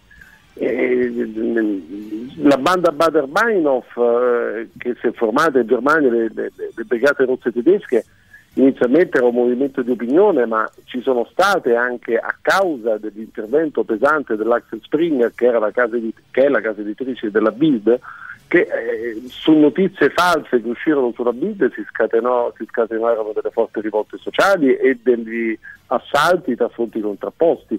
Cioè, le, le notizie e le notizie false hanno un impatto fortissimo, pesantissimo. Vero è, lo Non, dice- non- non scomodo Valpreda. Beh, anche, anche perché Valpreda in realtà è tutto un altro insieme, cioè è un insieme di Eh, cose. però Valpreda, quello che venne scritto sui giornali su Valpreda è stato forse anche più grave Più della grave. È stata, è stata una macchina del fango, però, un pochino quella, no, E poi Patrick? se tu vieni poi assolto, Eh, però non è la stessa cosa in realtà. Cioè, tu sei sempre. Sei io sempre... faccio una fake news in cui scrivo eh, Paolo Dicenzo è un pedofilo e la scrivo per tutti i giorni, ininterrottamente, senza fonti e senza niente. Ma se poi dopo viene fuori che non è vero, esistono tante persone, Tirano Machi, Paolo Vicenzo, il pedofilo. Il pedofilo, certo. Beh, quello che successe inizialmente con Giro Limoni, no? Nel senso che Giro eh? Limoni era, era, era, completamente innocente, ma in realtà la gente lo additava come pedofilo, bene così. Caduta, sì, è un po' è anche, è anche, ciò che accadde con Enzo Tortora, se ci pensi. Con Enzo no? Tortora, come no, bravissimo. Enzo certo. fu, fu, clamorosa la cosa, ma è un po' il concetto che, che, che, che sta un po' ai nostri media ed è, ed è quello di sbattere il mostro in prima pagina per poi occuparsi di un'eventuale rettifica in un trafiletto in seconda se non ottava pagina. Approfittiamo della, della caduta della linea, con, uh, della linea con Patrick per mettere il super classico. Senti che robetta. Radio Rock, super classico. Hey Jude, don't make it bad. Take a sad song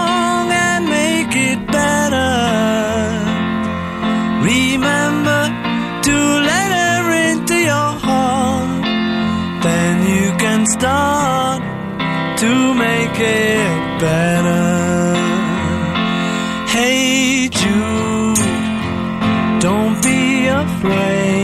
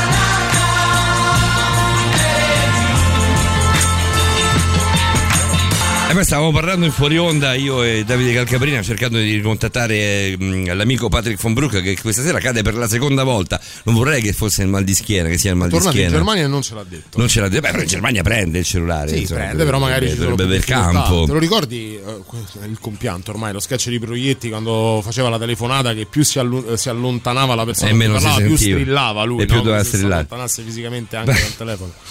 Poi potrei anche raccontare una storiella relativa a questa cosa, ma non lo faremo, caro il mio Davide Calcaprina, perché tra poco, adesso, adesso provo a ricontattare Patrick per l'ultima volta, vediamo che fine ha fatto, che cosa, che cosa effettivamente sia successo al suo telefono. Tra poco arriva il momento, eh? Tra poco c'è Eh, il sì, momento. Però Patrick dobbiamo sentirlo, quantomeno Patrick dobbiamo salutarlo. sentirlo perché dobbiamo salutarlo. Comunque devo, devo anche fargli, fargli una, domanda, eh, una domanda specifica proprio per lui. Ehm, ehm, però tra poco arriva il momento, tra poco c'è, c'è l'amico Francesco Di Fante. Francesco l'amico- Picco di Francesco Fante. Picco di Fante. Stasera poi ha, una, ha una- un argomento veramente interessante. Te lo posso spoilerare? spoilerare? Ah, No, non si spoiler. Non si spoiler, e quindi O lo novità. si fa a priori o La novità, la novità delle due è quella di Sucker Punch, loro sono You and Me at Six, molto interessante. La musica nuova a Radio Rock.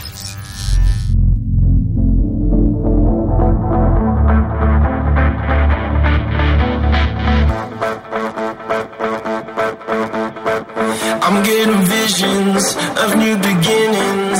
Don't think you fit in. Hurts you admit it at last. I'm free from my past. We're in the same room, but stand on different sides. You could lose your mind trying to understand mine. It's the sign of the times. I rise from the wreckage that behind. I rise from the wreckage that you left behind. I rise from the wreckage that you left behind. I rise from the wreckage that you left behind.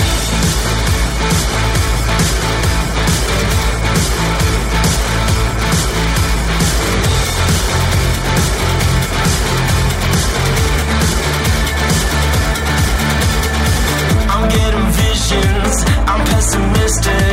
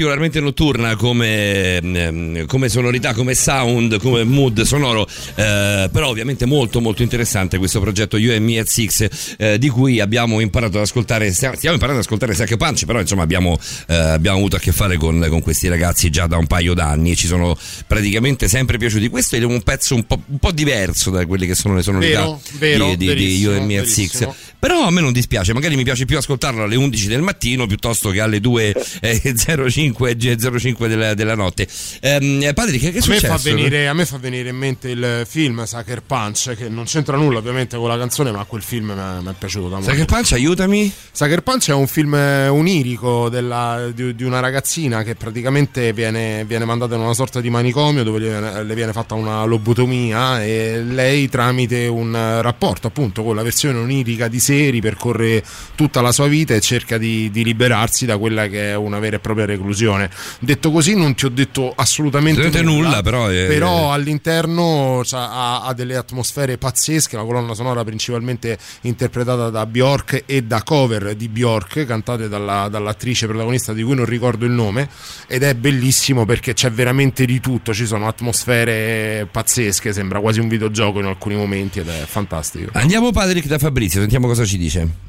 Allora, io scrivo per una rivista online e quando faccio un articolo oppure una, una notizia semplice, io sto sempre lì a verificare le fonti, stare attento a non scrivere cavolate, alla grammatica e tutto il resto, e poi vedo che questi le notizie se le inventano scrivono a cavolo, a volte addirittura errori di ortografia madornali. Sì, anche io li detesto proprio. Guadagnano, cioè quanto mi dovrebbe fare arrabbiare questa cosa, anche perché io non è che guadagni cifre astronomiche, ve l'assicuro per quello che faccio. L'ambiente conosciamo abbastanza. È veramente una cosa mortificante mortificante probabilmente Patrick per chi fa il lavoro eh, che, che, è stato il tuo lavoro per tanto tempo che è il lavoro eh, mio e di, eh, di, Davide ma anche di Fabrizio in questo caso. Mortificante è una parola orrenda legata a questo, a questo interessante messaggio di Fabrizio. Cioè c'è chi effettivamente prova a fare il suo, il suo lavoro il suo mestiere con abnegazione cosa che è successa eh, di dimostrare a noi ieri quando, quando si parlava ovviamente del, del vaccino eh, quando qualcuno ci diceva guardate che il vaccino non è stato approvato sono stati approvati di contratti. Noi abbiamo, ne abbiamo parlato tantissimo in privato con, con Davide di questa cosa qui e, e, e, qualcuno cercava appunto di scardinare i nostri punti di forza che sono appunto l'approvazione del vaccino. Um, chi fa il nostro mestiere deve sempre comportarsi in questo modo, in questo modo però se lo fa uno su dieci eh, alla fine la, la, la, la vince chi, chi poi deve fare il titolone anche perché eh, questo vale anche nella vita quotidiana, no? mm. che in una realtà depressa, anziché provare a lavorare, andare avanti onestamente, guadagno il triplo spacciando droga e lavorando un'ora al giorno, eh, è chiaro che la concorrenza è spietata ed è molto frustrante e molto difficile andare avanti. Eh, il giornalismo, ahimè, lo dico con un dolore enorme, è in una fase delicatissima in cui lotta per la sua sopravvivenza perché eh, oggi la distinzione tra ciò che è vero e ciò che non è vero, soprattutto nei millennials, è minima. È minima perché non c'è proprio più da tanti anni la cultura della lettura, dell'approfondimento di, di una notizia. Quello che ha detto Fabrizio è assolutamente giusto. Quanto può essere frustrante fare le cose fatte bene per prendere quanto? 10, 15 euro, 20 euro a pezzo? No, più, più che altro tu prendi 15 euro a pezzo e se fai il lavoro come lo fa Fabrizio, ma anche, anche io quando scrivevo, eh, una cosa che mi piaceva tantissimo scrivere sul giornale, riuscivo a fare un pezzo in tre ore perché comunque me, me, la, me, la, me la, giostravo esattamente come Fabrizio, prima di scrivere una vaccata, ma soltanto per la paura di essere mas- smascherato, no? di dire che guarda quello che, che, che troiata che ha scritto, che, ha, che, è stata poi pubblicata e avallata dal direttore. Eh, mh, prima di farmi dire, ah Paolo Dicenzo ha detto una cazzata enorme, eh, mh, mi preoccupo di 10-20 volte di controllare e di controllare, quindi in tre ore ti scrivo un pezzo. Chi, chi, non, chi non, usa questa via in, in, tre ore ne scrive 10 di pezzi volendo. Se sei esatto. molto bravo e veloce con la tastiera ne scrivi 10. Eh, scrivi la notizia che ha commosso il web.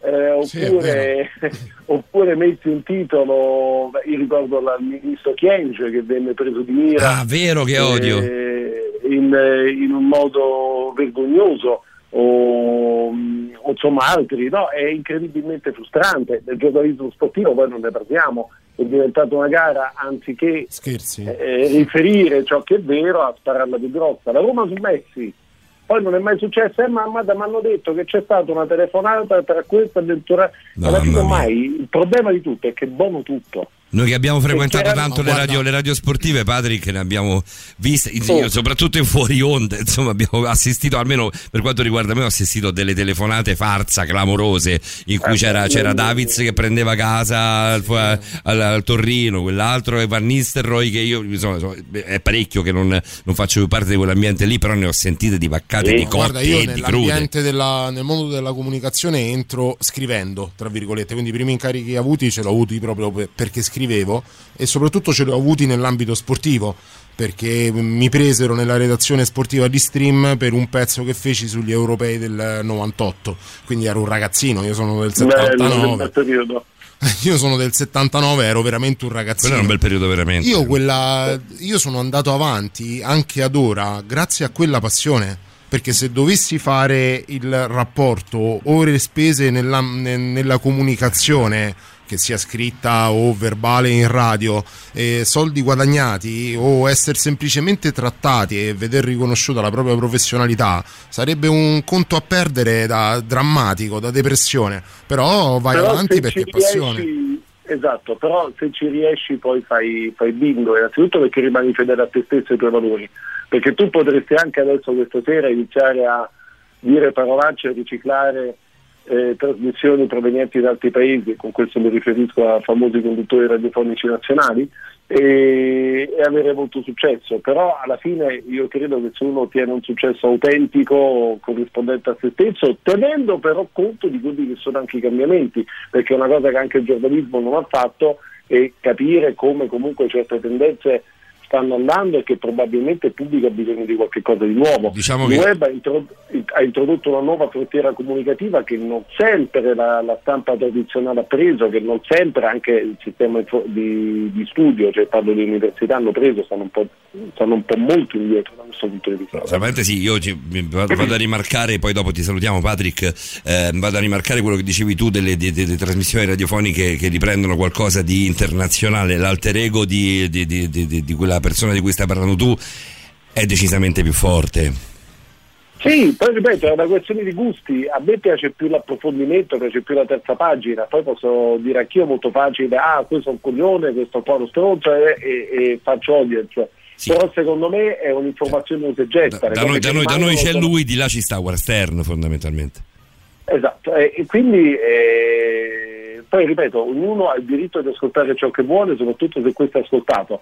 Però è chiaro che secondo me per avere un'informazione un po' più completa uno deve distinguere soprattutto una cosa che mh, secondo me manca molto in Italia, che gli intellettuali italiani sono più intellettuali da salotto, gli intellettuali, gli intellettuali per esempio in Sud America stanno molto più vicini ai problemi reali del paese. E il distacco tra sentimento popolare e informazione o quantomeno chi gestisce un certo tipo di informazione è molto molto alto. E lo si vede quando ci sono ultimamente per esempio con l'ultimo referendum sul sull'abolizione del, dei vitalizi e della riduzione dei parlamentari c'è stato un grande distacco tra ciò che diceva la stragrande maggioranza della stampa e quello che poi effettivamente dice il paese. Eh, e quello tra, tra è, cosa... è venuto anche molto fuori questa cosa, poi dopo, esatto, il, dopo il certo, ed, è lì, certo. ed è lì che infatti anziché chiederci eh, da, perché hanno tanta presa le fake news, domandiamoci che spazio hanno riempito e, e, lì quella è la vera domanda che si dovrebbero porre i grandi organi di informazione, fare una vera rivoluzione cercando di eh, inserirsi in un mondo nuovo di comunicare ed è un'impresa molto difficile. Patrick, grazie, ci sentiamo settimana prossima. Ah, con grande piacere, buonanotte, buon Grazie lavoro. Patrick, buonanotte, ciao grazie a te. Ciao, ciao, ciao, un saluto, un ringraziamento a Patrick Von Brook, lo andiamo di corsissima da Paolo Nutini e poi dal dottor Picco di Fant.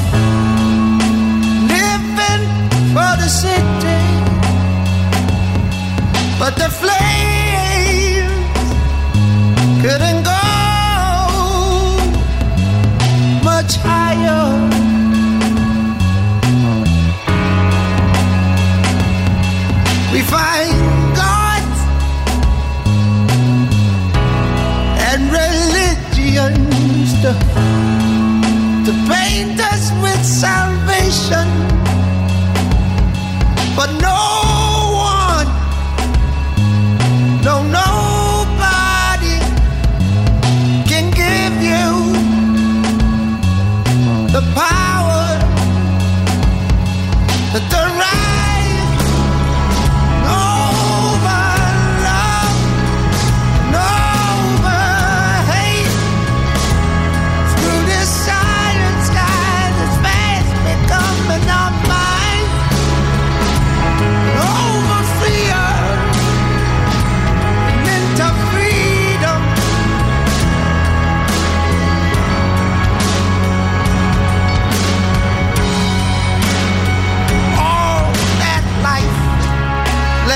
dripping down the walls of a dream that cannot breathe in its harsh reality.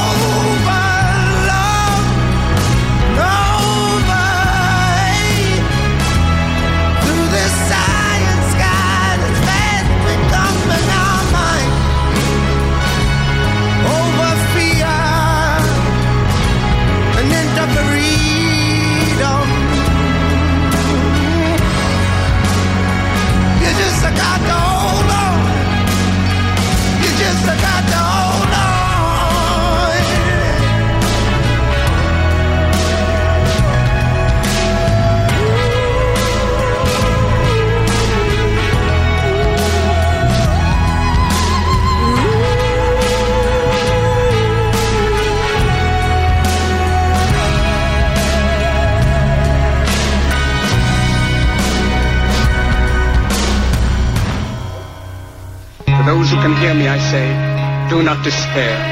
The misery that is now upon us is but the passing of greed, the bitterness of men who fear the way of human progress.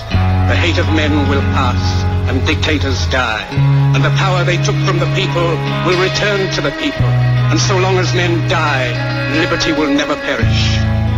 Don't give yourselves to these unnatural men, machine men with machine minds and machine hearts. You are not machines. You are not cattle. You are men. You, the people, have the power to make this life free and beautiful, to make this life a wonderful adventure. Let us use that power. Let us all unite.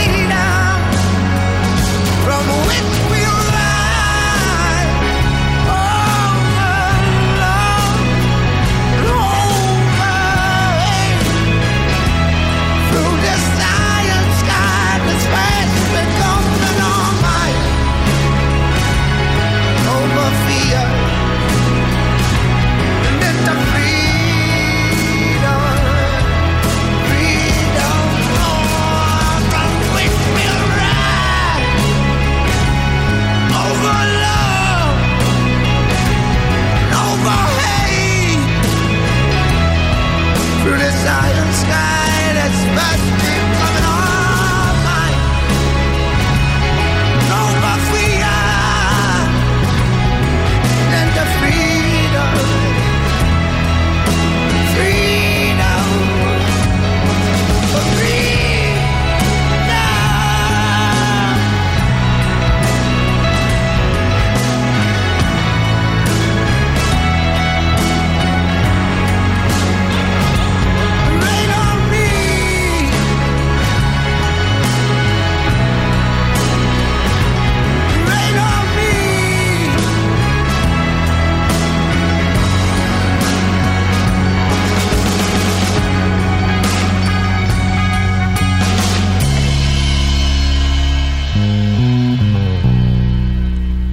Anche qui non propriamente le sonorità legate al nome di Paolo Nutini. Io questo pezzo sinceramente lo adoro, Iron Sky. Un pezzo di, delle, di, del primo, credo, di a questo punto disco di Paolo Nutini che andiamo a ripescare quando da noi, con noi, eh, arriva l'amico Francesco Picco d'ascolto di Fante. Buonanotte Francesco, buonanotte dottorino. Buonanotte Paolo, buonanotte Davide, buonanotte a tutti gli ascoltatori, eccoci qui come ogni domenica, che gioia. Ciao Fra, buonanotte. Ciao, ciao caro. Allora, interessantissimo il tema di stasera, fake news e, ovviamente capita a fagiolo il mio intervento perché si parla di menzogna, quindi è tutto collegato, quindi un, un grande fil rouge stasera. Tu sei sì esperto del linguaggio del corpo, però sulla menzogna hai una, un debole, con la menzogna hai un debole, un feeling particolare. Beh sì, perché comunque ecco, diciamo esperto di linguaggio del corpo e analisi della menzogna, principalmente perché eh, una, una discreta parte di strumenti per il riconoscimento della menzogna vanno proprio a livello di gestualità, di fisiologia del corpo, quindi c'è molto da vedere a livello del corpo per smascherare una menzogna, quindi è abbastanza diciamo, collegato anche il, il tema ecco, al linguaggio del corpo. Vediamo se mi riesce un riassunto di quello che mi ha insegnato in questi, in questi tempi, in questi, in questi anni. Eh, sicuramente lo sguardo che va a volgere da una parte ben precisa la parte sinistra, se non sbaglio, la parte destra se non sbaglio, vero Francesco? Quando Bravo, qualcuno ti sta i, raccontando i destri, una, una i, destri, i, destri, I destri mentono a destra, era quelli destrimani perlomeno. Invece per i mancini può essere, non, non è del tutto sicuro. Eh? Il mancino è sempre più enigmatico. esatto. Quindi il trucco è verificare. imparare a scrivere con la sinistra da ingannare preventivamente qualora si fosse a cena con un difante di turno. Se sei a cena con Difante la cazzata non, non se la beve, te lo dico io, sono stato Esatto, parecchie ma volte a cena con Difante. L'importante è fare qualche domanda di base, le classiche domande sonda all'inizio, dove una persona tende a dire la verità e vedi qual è lo stile, diciamo, veritiero della risposta, così puoi individuare quando avviene il contrario. Dai, facciamo un esempio sonda. però Difante. Per esempio, se fossimo dal vivo ti direi, senti, eh, dimmi, che hai mangiato a pranzo? Tu innocentemente no, mi diresti che hai mangiato a pranzo. Le gotiche, le gotiche coi fagioli. Io ho mangiato dei deliziosi gnocchi al pesto No. di pistacchi con pomodorini secchi e pancetta. Fantastico, quindi ave- osserverei il tuo comportamento mentre dici questa cosa e poi magari farei altre domande dove potresti mentire. Dovrei, dovrei mentirti è sulla domanda di, dovrei mentirti sulla domanda di riscaldamento? Cioè, se mento sulla, sulla no. domanda di riscaldamento ti frego? Eh, po- potresti, però di solito se ne fa anche più di una comunque, Mm. quindi in linea generale aiuta quella cosa, ecco, a creare la baseline, la linea di base, che è la linea del comportamento normale di una persona. Cioè un setup, poi- un setup di sguardi, eh, di, di movimenti che poi vanno a, mm, a- andranno a, essere, a ricalcare quelli che saranno poi i comportamenti opposti, immagino di aver capito aver Esatto, capito quando, quando vedi comportamenti che sono diversi dal baseline che hai disegnato di una persona, quindi dal comportamento normale di quella persona, c'è qualcosa che non va. Che è un po' quello che avviene col poligrafo. Sì, sì, esatto, il poligrafo è effettivamente è un polisensore, nel senso che ha tanti sensori, è una macchina eh, multisensoriale, mh, eh, però effettivamente ancora l'occhio umano, ancora un essere umano preparato ha più chance di riconoscere una menzogna, perché il poligrafo è una macchina e si può ancora ingannare, mentre l'operatore eh, umano ha più, più strumenti mentali. Qual è il tuo pensiero proprio fuori, fuori dalle righe, tranquillamente, Mm. sull'utilizzo Sì. della macchina della verità e sulla sua valenza in sede processuale? Allora, eh, innanzitutto c'è un abuso che si fa a volte di questo strumento, no? per esempio in America è noto che anche molte aziende usano la macchina della verità o i privati si possono sottoporre no, in qualche modo a questo test e si, si è un po' esagerato secondo me, no? anche perché poi accennerò al fatto del perché la menzogna è necessaria come la verità, parliamo di psicologia della menzogna un Bello po' questo. stasera. Sì. Però il, po- il poligrafo è una macchina, può essere ingannata, specie fino a pochi anni fa. Oggi ci sono molte più tecnologie da integrare nel poligrafo, quindi sta diventando sempre più precisa, quello va detto. Senti, ti leggo, ti leggo un po' di messaggi, Francesco. Sì. Cominciamo da eh, un po' a ritroso, una decina, 11 minuti fa, esatte, per, per, per- per inciso, per, esattamente, per, per esattezza. Per esattezza. Per esattezza. Leggo per inciso, dico per inciso perché il- nel- nella frase del nostro ascoltatore c'è proprio questa per inciso. Eh, buonanotte ragazzi, sono sempre io quello che contestava l'approvazione. Hai ascoltato ieri Speakers Corner? Ti è capitato? Purtroppo no, purtroppo non ce l'ho fatta. Ok. Non sta mentendo, in questo caso Stai guardando, stai guardando a sinistra eh, di Fant. Buonanotte ragazzi, sono sempre io quello che contestava l'approvazione del vaccino facendo distinguo tra accettare un contratto e approvare un vaccino. Insisto, anche se la differenza è sottile, ma un contratto approvato non significa che il vaccino sia automaticamente approvato, non è vero? E infatti ancora non lo è. Poi fate voi, eh. Io sono andato a riguardarmi tutto quanto, il vaccino è approvato, è approvato il brevetto del vaccino e quindi di conseguenza il vaccino. Adesso C'è uno step contratto- successivo che è quello che crea poi la- di conto la differenza tra l'inizio dell'inoculazione e ancora questa fase di sospensione. E sono delle garanzie che vengono chieste alle case farmaceutiche ma nell'approvazione della ricerca del vaccino vuol dire che l'Unione Europea ha riconosciuto come valide tutti i test che sono stati presentati a supporto del vaccino stesso. Ora si dovrà ancora esprimere l'agenzia europea per dare il via all'inoculazione Per inciso, ero giornalista anch'io in un settore di nicchia, l'informatica, ma lo ero. Non pretendo, ci mancherebbe di discutere via WhatsApp. Vabbè, No, possiamo piacere, discuterne figurati. via WhatsApp, se poi ci chiami, ti chiamiamo. Ma per come la vedo io, le differenze anche sottili vanno sottolineate. Questo è sacrosanto, però poi sono andato io a riguardarmi ehm, la, la- la- la situazione, le, le varie notizie. O ho sbagliato io, quindi ho seguito una linea di fake news. E allora, e allora lì posso aver sbagliato io, ma questo però me lo dovete concedere perché lo dicevamo prima con Alessandro Brunessi, lo diremo anche adesso con, con Francesco. E lì si può inciampare, giusto Francesco? Certo, certo, certo, e soprattutto tu che diffondi una fake news non sei un bugiardo, perché lo fai in buona fede. Assolutamente. La passione non te la paga nessuno, è importante godere della propria dignità, si, toc- eh, si tocca campà, però eh, sì, tocca campà, però meglio lavorare per ciò che senti a 5 euro l'ora. Beh, ehm, qua ci sono, ci sono due cose che vanno una eh, in contrasto Eh, con lo so, l'altra. però, amico mio, se non sei spinto dalla passione, molli presto a fare sto lavoro. Eh. No, quello assolutamente, beh, lo facciamo Cioè. da così tanti anni.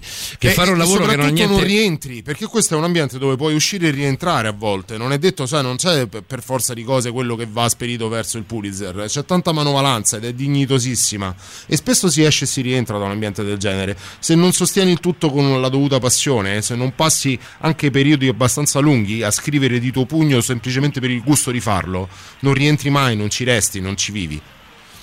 Eh, fare un lavoro che non ha niente a che fare con te a 5 euro l'ora. Grazie Paolo e Davide, sempre eh, belle trasmissioni e bella playlist. Grazie. Grazie a te. No, e poi sempre, sempre io adesso vado a ricercare il nome, quindi vi chiedo un istante soltanto. Manuel, ehm, che è il ragazzo con cui stiamo discutendo appunto della differenza tra vaccino? contratto, sì, del vaccino. Mi state dando troppa importanza, grazie. No, ma questa No, cosa non no, la devi dire neanche.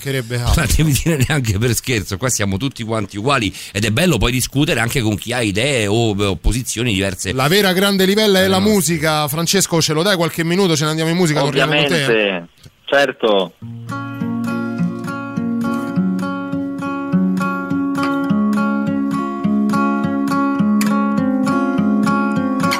I saw the part of you that only when you're older you'll see too. You will see too. I held the better cards, but every stroke of luck has gotta bleed through. It's gotta bleed through. You held the balance of the time that only blindly I could read you. But I could read you. It's like you told me, go forward slowly. It's not a race to the end. Well, you look like yourself, but you're somebody else. Only it ain't on the surface. Well, you talk like yourself. No, I hear someone else.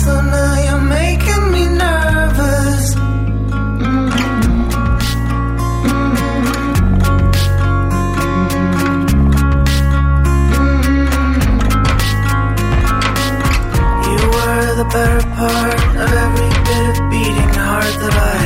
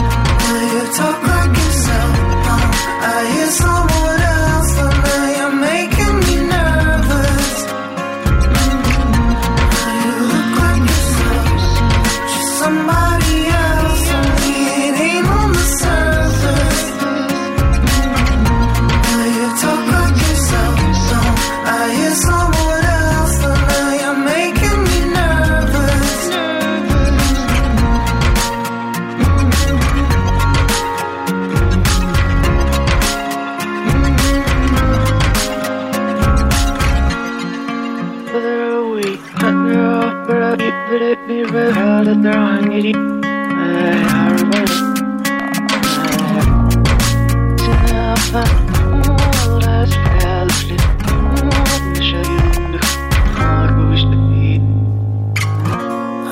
look like yourself, but you're somebody else. Only on the surface. Well, you talk like yourself. No, I hear someone else, but now you're making me nervous.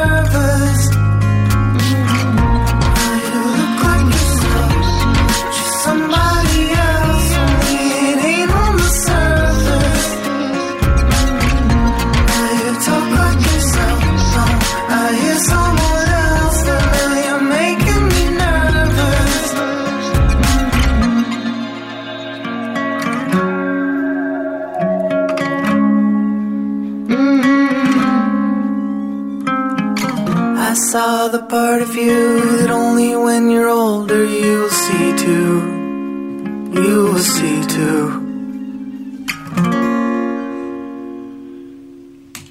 Caro il mio Francesco Di Fante, ci sono anche eh, Flora Cash che io sinceramente non, eh, non conoscevo, però la nostra regia automatica eh, ci regala sempre belle perle. Non ci stava neanche male, di dove No, no, ci stava benissimo, ci stava benissimo questo pezzo. Eh, non si può mentire a picco di Fante, ti dice, eh, ti dice Silvietta, nemmeno volendo, guarda, niente di più vero. Eh, ringrazio Silvietta ehm, per avermi anche spoilerato, com'è Sucker Punch? Sucker Punch. Sucker Punch. sì, sì, sì. Lei filmone, in realtà tanto anche a lei, sì. in realtà è Emily Browning, la ragazzina di Lemony Snicket, una serie di, fortuna, di sfortunati eventi, il film immagino, Mhm. che era bellissima e bravissima, la, la- la giovane No, la- Baudelaire. credo che lei abbia lavorato nella serie, non nel film, sai. Secondo me il film. Ma può Ma poi con Jim Carrey, quindi non, non avevo letto, però dice con Jim Carrey, quindi per forza di cose Jim Carrey credo non ci sia ehm, nel- nella serie, se non, se non vado Comunque non ti ha errato. spoilerato nulla, il film è del 2011, quindi siamo nella... No, siamo nei nove anni. Siamo Eh, nei nove no, anni. ormai è il decimo compiuto, dai, anno. tra, tra 20 giorni è, duemi- è 2021. Non è comunque di fatto compiuto. ok. Tu ti vaccineresti di Fant? Eh, bella domanda.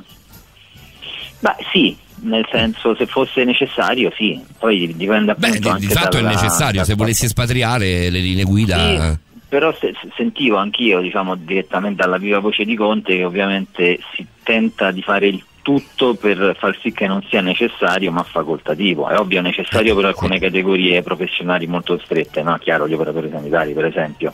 Però Eh, anche per i soggetti a rischio è, è necessario. Esatto, certo, ma dice cercherà il governo di mantenerlo facoltativo il più possibile, no? per evitare un'imposizione giustamente che può essere vista come un'intrusione anche della libera eh, scelta. Quindi, insomma, ecco, essendo facoltativo, eh, come dire, poi uno è libero di farlo o non farlo, poi nel momento in cui è necessario o per la legge o per la nostra coscienza è giusto farlo, è bene farlo. Certo. Senti, c'è una tematica che ci accompagna. Poi tanto Francesco con te E abbiamo basta, tempi, eh, abbiamo tempi. Lo sapete che, ve- che ve, lo, ve lo dico, lo chiedo anch'io? Basta con questa storia del povero Davide Calcabrina perché ha detto una volta che avrebbe abbracciato un albero. No, com'era? Che avresti che sarebbe stato No, bello sì, abbracciare sì. un albero. Lui abbraccia gli alberi. sì, Eh, dai, ricordiamo. Francesco, Però anche basta tu. di fatto, poverino. Cioè, non, è, non è vero che fa sesso con gli alberi Calcabrina, ma io sono sicuro di questo. Che poi lui, è- lui ne è certa testimone, stima quindi di questo in ragazzo. questo caso sta guardando a destra, perché mente guardando a destra, sei, destra- Ma sei significa? Sei destro, fortuna- Francesco? Io sono destro. sì, Allora sì, sì. stavi guardando a destra, ammettilo. Non saprai mai se dice la verità. c'è- tu c'eri quella sera perché eravamo in collegamento con la dottoressa Sì. Rosa Maria Spina e per parlare di quelle che sono le, le- le fantasie particolari di ognuno di noi e soprattutto per andare a leggere la notizia di una donna inglese che decise di sposarsi con un albero, io dissi una cosa che doveva far spettacolo, ma comunque anche insomma doveva rimanere lì, che provavo il, il mio autoerotismo, soddisfacevo il mio autoerotismo andando a far l'amore con gli alberi nei parchi la notte. Questa cosa ha preso piede ed ora sta travalicando in altre trasmissioni, tant'è vero che cominciano a mandarmi gli ascoltatori dei meme con la mia faccia da Don Ciaccazzoro, le sigle, le cose e anche basta, anche meno. Quindi tu Lo so nella che tua arriva- posizione autorevole dovresti quantomeno aiutarmi a smentire e a riabilitare quella che è la mia figura. Aspettate un attimo perché arriva anche un audio, non so se è legato a questo, ma è Ecco, di, un- di qualche minuto dopo, però della stessa persona. A tuo rischio e pericolo io lo mando senza filtri Senza come filtri abbiamo come detto. sempre. Glielo Lolita, tutti in coro, Calabrina, papà Castoro. Però non sei tu, attento, eh. Con tanto perché di Calabri- nome storpiato. Perché è? Calabrina. Calabrina potresti non essere tu. Sono quelle piccole infamità da scuola elementare. Sì, ricordi? sì, sì, assolutamente, però cerco di difenderti in qualche di modo. Davide. No, no, ma almeno, almeno, cerca, di, cerca di apprezzare il fatto che io ti difenda. C'è una ghianda che ha i capelli di calcabrina, sai, eh, sai di Fant? Sempre peggio. Ma che- la parte le- de- deve stare benissimo i capelli di calcabrina la, la, la Sì, bianda, ma questo sì, è, un, sì. è un chiaro esempio di fake news che sta diventando virale, vero Davide? vero, È proprio perfetto. Porca miseria, quanto sono idiota, non Pensaci. ci ho pensato prima. È Lo esattamente sai che così. ce l'avevamo dentro casa Ce non- l'avevamo dentro casa una, una serpe in seno mascherata da fake news e non l'abbiamo sfruttata a dovere. No, tra parentesi abbiamo in casa proprio chi l'ha aiutato, a- chi ha aiutato appunto la fake news a diventare tale, a diventare virale, e cioè l'amico Simone Mauro, che è stato che è amico solo quando gli pare. Che è stato bastardo come pochi. Va bene, anche basta questa storia, dice, dice ovviamente Eh, Silvetta, ma eh, anche io, cioè per me dovevate finirla molto, molto tempo prima, anche perché poi Davide viene ehm, bombardato di messaggi in privato per quanto riguarda questa storia qua, quindi io non ne so niente perché non guardo i social, non so, non ho ovviamente il telefono di Davide tra le mani, anche perché Ma. Federico Rossi, astregati dalla rete, quando mi, mi- mi salutano e mi annunciano, mi fa partire la sigla del cartone animato Don Ciacca Storo. Sta diventando imbarazzante sta situazione. Senti, eh, torniamo, torniamo a noi, Francesco, alla menzogna alle fake news. Ehm, Aspetta, no, scusa, ce n'è un altro, lo dobbiamo leggere, poi dopo andiamo no. da Gothic. Beh, ma è Roberta. Siamo sicuri che sia davvero una bufala la storia di Davide degli alberi? Sì, dai, te Lo lo è, dico io. lo Lo, è, è, dai. lo è, lo è. Ve lo non- posso garantire, lo è. Sono sicuro di Mi questo. sono fatto di albero, ma vabbè, questa è un'altra vabbè. storia, magari lasciamo anche stare. Senti Francesco, ci lasciamo con una domanda, poi mettiamo la novità. Eh, Però mh, ehm, la risposta secca sì, no e poi dopo ne parliamo. La macchina della verità, ti chiede Andrea Gothic, usata negli show TV trash italiani, è finta o vera? Ma quello pe- penso, penso che sia finta, sinceramente. Non- siccome non li vedo non lo so, ma a occhio e croce penso che insomma no, valga quel che valga, credo. Va bene, mi è venuta in mente una domanda, però te la faccio dopo la novità. Rimani là, Francesco, non ti muovere. Non osare muoverti. Non c'entra nulla No, Don Ciacca Storo, Non garantito. c'entra niente, cioè, credo, che ne sai, tu potrebbe essere No, una domanda. no, basta, no, io con un professionista, basta. in me trovi un'opposizione forte, Don Grazie. Castoro. La musica nuova a Radio Rock.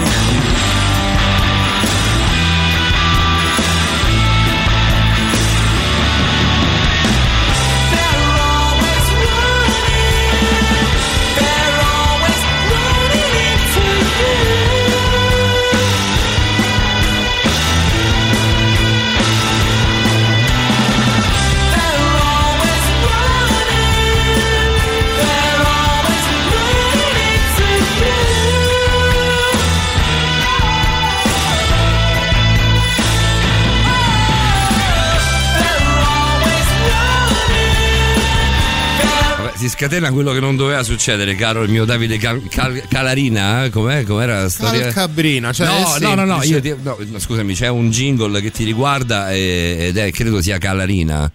A questo punto, scusami, la Ora non è che dobbiamo dar seguito proprio anche ai difetti. Basta, dai, ti prego Paolo, ma non per me. Tutti in coro, Calabrina. Ah, Calabrina, Castoro. Lo sai che non è male per niente, però. ok, questo Sara. lo rigiriamo, lo rinoltriamo durante Stregati dalla rete o Speakers Corner. Te lo Adesso lascio da siamo parte. con Francesco Di Fante in collegamento. Ciao di nuovo, Fra, il nostro esperto del linguaggio Ciao. del corpo e analista della menzogna. E non, non gli frega assolutamente nulla di questa storia, secondo me. Questa cosa secondo me non è così vera. Davide, sei adorabile. Non dico di farci sesso, ma abbracciare un albero può solo fare che bene. Può, può solo fare, può solo che fare bene. Dipende, nudo e qua rincorsa no, ma questo è Vabbè, questo però non sei tu che ti dai. Scusami, eh. Vabbè, ma lo sai che io poi mi presto, figurati, ma qual è il problema? Assolutamente. Ci scrivono fra, eh, non so noi, cosa va. sia riferito alla macchina del tempo, ma eh, usano appunto una macchina chiamata Alabama negli show televisivi.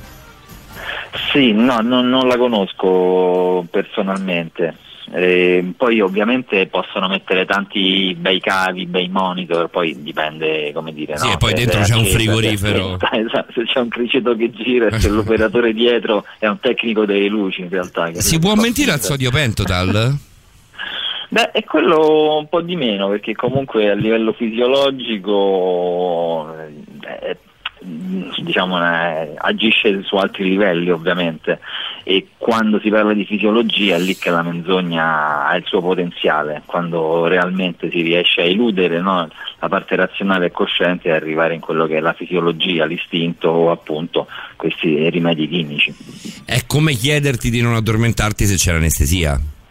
È una cosa del genere, esatto, cioè, quindi vai, vai a combattere con una sostanza forte che sta comunque entrando nel tuo corpo, per quanto tu possa essere un maestro zen avrai delle difficoltà. Perché noi non usiamo il sodio pentotal? Eh, Perché dai, io una mattina nel caffè qualche goccia, giusto? Che perché- cosa la butti dentro, dici? Così, così sei forzato a dire la verità. Ma non per te, alla tua compagna, capito? Amore, ti preparo la colazione. Esatto. È è un po' amaro questo tè. Quindi ne conosci il gusto del sodio pentotal? No, no, no. Magari è dolcissimo, non lo sappiamo di Fanta. Esatto, no, non lo sappiamo, anche perché credo che si inietti, quindi non credo che, che passi per bocca. Mm. Eh, almeno, almeno da, quello, da, da quello che sapevo. poi, Stiamo lo so. scadendo in un becerume, veramente. Francesco, ci è capitato adesso proprio in questo, in questo istante un attimo di immaginare un, un menage familiare, no? Vado un po' su- su- sul privato, ma ti ha mai creato difficoltà la tua professione, la tua passione nei, nei- nei rapporti di coppia? Una tua partner è mai sentita in difficoltà per quella che è poi la, la tua attitudine professionale? Eh, beh, quella è la, è la prima fase, cioè se sei in difficoltà in, in quella cosa è difficile che poi stiamo insieme, giustamente, quindi è proprio la, la fase 1 quello, non, non non si arriva neanche al rapporto se non si riesce a gestire questo problema. Ma scusa, ma ri- cioè, tu riesci a mentire a te stesso?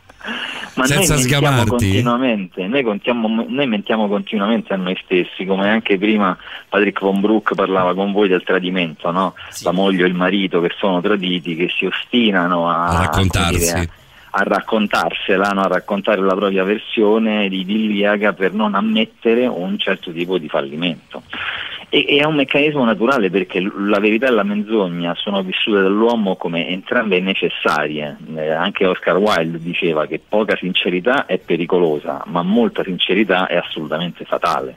L'uomo ha bisogno della menzogna, per questo anche le fake news fanno presa, non solo sul meccanismo della paura, come ci raccontava prima il dottor Prunesti, ma anche proprio sul fatto che noi viviamo la menzogna come un elemento necessario per la socialità, per la stabilità del gruppo, a partire dalle piccole bugie bianche che si dicono per no, eh, stare in rapporto con gli altri senza litigare ogni minuto fino a bugie più complesse, ma noi siamo abituati a mentire e dire la verità allo stesso modo, le trattiamo diciamo, come dire, nella comunicazione sono entrambi necessarie e molto spesso la menzogna viene demonizzata invece, mentre molto spesso fa parte anche di un, di un elemento di privacy, di fantasia e, e di unità sociale. Posso rubarti, posso rubarti per, una, per una- per una consulenza gratis, eh, visto che siamo, siamo in radio non mi puoi dire di no.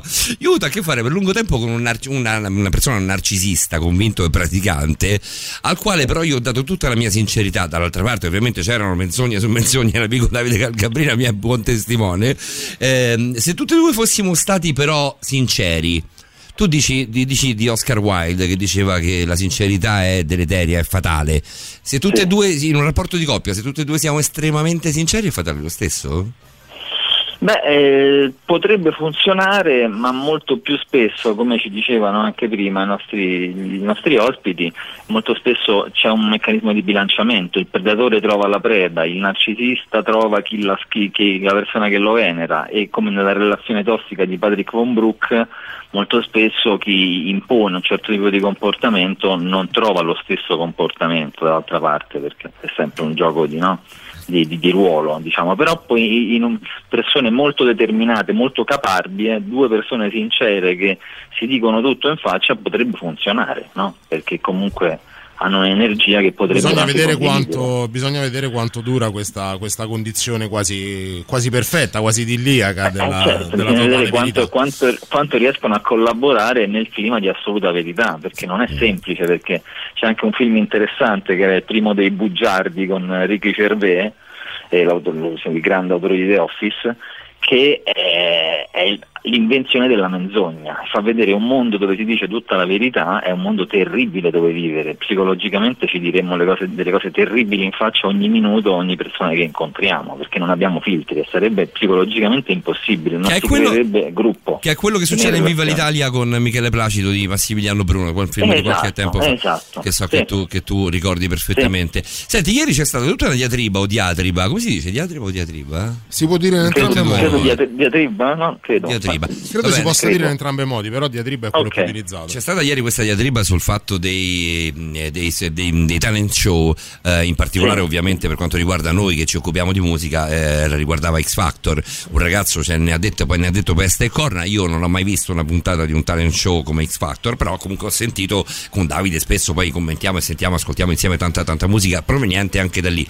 Sta di fatto che ehm, eh, io ho voluto ascoltare tutto il disco di Melancolia o Melancolia, anche qua siamo nello stesso. Io sto già al secondo, al secondo, ascolto. Ah, io sono al secondo, sono al secondo abbondante e ti devo dire, caro Francesco, che se ti capita di ascoltare What Are You, What Are you Afraid For of, ehm, sarai veramente soddisfatto, veramente contento, conoscendo un po' quelli che sono i tuoi atteggiamenti musicali, i tuoi gusti musicali, le tue preferenze musicali. Sì. Eh, ieri abbiamo scelto una traccia a caso che era Cellar quindi la seconda seconda traccia. Molto molto bella. Che è un pezzo clamoroso perché mischia più generi. La stessa cosa succede. Alon e Leon li bypassiamo perché sono quelli, perché sono quelli che hanno portato, hanno presentato sì, proprio sì. Nel, eh, nella, nel format appunto di Skype. A me è piaciuta da morire Black Hole. E noi la ascoltiamo.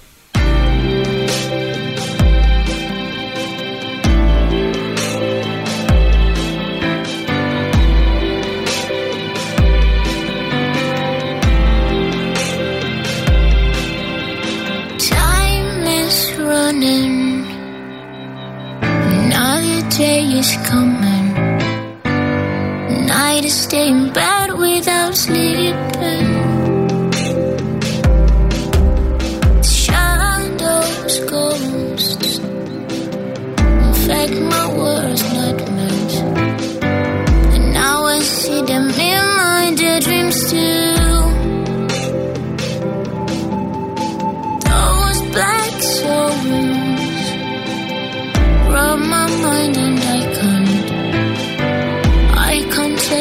take this anymore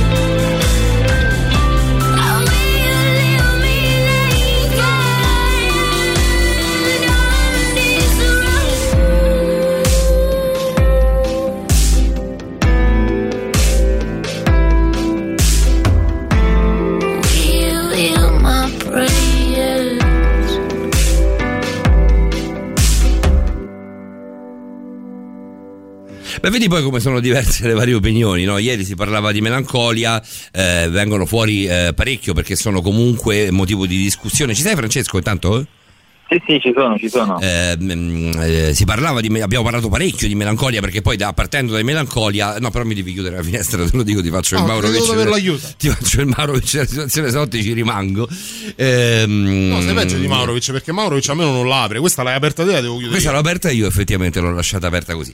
Ehm, si parlava di melancolia, poi dopo siamo andati a finire su tutta una discussione che è quella che ti abbiamo un po' riassunto in questi, in questi ultimi minuti. Eh, a qualcu- qualcuno ha detto a, a me fanno cagare in melancolia, poi magari ti chiederei, chiederei a quella persona se ha ascoltato tutto il disco, perché ci, ci sta anche che hai ascoltato soltanto quei due pezzi lì, e sinceramente non sono i due pezzi del disco che avrei portato ad X Factor, magari Beh, erano quelli più pronti, quelli più prossimi, più immediati.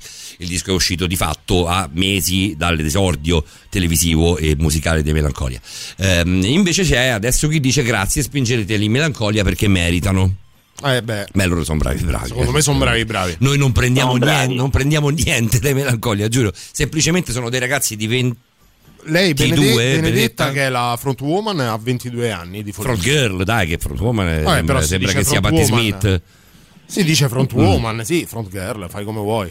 Eh, front girl sono- mi fa molto tipo le, le- le- le Spice Girl, capito? Mi fa molto più No, no, no, niente, niente di più lontano, insomma, dall'adolescenziale. Oggi parlavamo con Davide in fuori onda delle eh, contaminazioni musicali che hanno i Melancolia. Sì, ci, ecco. troviamo, ci troviamo, ovviamente con le, con le dovute distanze da mostri sacri del genere, eh, ci abbiamo trovato qualcosa di Amy, ci abbiamo trovato qualcosa di Sinead O'Connor, ci abbiamo Annie trovato Lennox. Qualcosa, qualcosa molto di Annie Lennox, qualcosa di Bjork, perché Bjork eh, credo sia forse la, la- la musa ispiratrice. Tu dici no, di, di tanti, di tanti brani, secondo me in tanti brani c'è tanto di Bjork. Secondo me disco Bjork qui. è un trappolone. Bjork è un trappolone perché Bjork è Bjork e basta.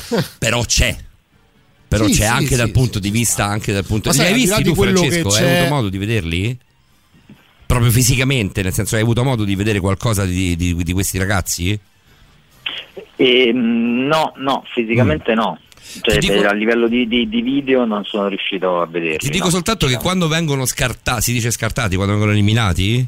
Eh, sì, Eh, da- penso di sì, sì, dai, dai giudici, sì. lei questa ragazza che è molto, effettivamente molto carismatica, non è, non è la bellezza platonica, la, la- la- Lei, Francesco, per farti capire, eh, anche in questo somiglia molto a Sinead O'Connor perché Sì. ha questi capelli rasati, è piccolina, minutina fisicamente, sarà alta f- forse a malapena 1,60 m, 22 anni, È un peperino. piccina. Lei cavalca il palco in una maniera, cioè lei non lo domina, lei lo, lei lo fa suo e, e nella serata dell'eliminazione lei ha fatto suo uno show. fa questo gesto mh, che non ha fatto praticamente nessuno, almeno io non l'ho mai visto fare a nessuno, di andare a cantare in faccia, andare a gridare, perché adesso non abbiamo sentito l'estensione vocale ascoltando eh, questo pezzo Alone, eh, ma non- non- lei ha un'estensione vocale mostruosa, ha una grinta veramente importante e canta a, a quanto? 30 cm, 20 cm, è separata soltanto dal... cioè non rispetta neanche il metro di No, distanziamento sociale no, con i giudici, eh, riesce, riesce comunque a mettere in difficoltà eh, chi poi l'ha eliminata. Que- ci vuole tanto coraggio per, per- per prendere di punta chi poi eh, ti, ha fatto, ti ha fatto del male, anche a livello di linguaggio del corpo, anche, anche a, non, eh, a non avvicinarsi troppo, no? nel senso quando sei incazzato ci vuole, ci vuole anche tanta forza no? per, per evitare poi anche il contatto fisico, o è una cosa che il nostro corpo di- riesce a dominare facilmente? Beh, in realtà quando viviamo l'emozione della rabbia è più facile lasciarla andare che trattenerla. e infatti bisogna fare ricorso a buona parte del nostro lato razionale e anche a tanta pazienza per riuscire a trattenerci nei momenti di rabbia e lì è anche spontaneo sì, avvicinare il corpo in un atto prossemico che è l'invasione dello spazio personale. Ovviamente tenendo, tenendo, a bada sempre le mani, questo, questo è, Eh, sacro- è sacrosanto, sì, questo è il punto di no. partenza, cioè mettere le mani addosso a un'altra persona è un gesto Certo. di un'inciviltà incredibile e non, non va mai fatto. Però anche gridare in faccia a qualcuno è un gesto Sì. violento, no? Beh, chiunque, chiunque entri sotto il metro di distanza senza una precisa autorizzazione invade lo spazio personale. Lo Pensavo spazio dicessi senza personale- mascherina di Fante. No, sì, che e poi guarda caso eh, lo spazio, diciamo il minimo è quello di un metro, no? lo spazio personale, non solo per il droplet e il respiro, però lo spazio personale è uno spazio da difendere perché è diciamo, una sfera mh, larga un metro che è proprio lo spazio in cui possiamo venire attaccati fisicamente da una persona, un braccio è lungo un metro, una persona da un metro ci può attaccare. Non dipende, Questo quindi non è soggettivo, non è un'aurea soggettiva, è un'aurea oggettiva, nel senso tu È un'area entro un metro non, non- non devi arrivare a me. È oggettiva, può variare per le singole persone di poco o per le culture. Le culture più fredde sono- stanno più distanti, le culture più calde stanno più vicine. Però sono, sono misure bene o male legate alla corporeità, al fatto di poter venire attaccati o meno. Nel caso di, essere, di, di venire attaccati in questo modo, ehm, nel caso di venire attaccati in questo modo, qual è il gesto eh, che ci scopre di meno, che però ci fa difendere comunque? Il gesto istintivo in assoluto è il passo all'indietro, quando c'è l'invasione di una persona che viene in avanti verso di noi, noi istintivamente orientiamo il corpo o lo pieghiamo all'indietro o facciamo proprio uno o più passi indietro per ristabilire le, le distanze. Non è un un po' come segno il di- balletto che fanno i pugili. Non è un segno di resa, quindi.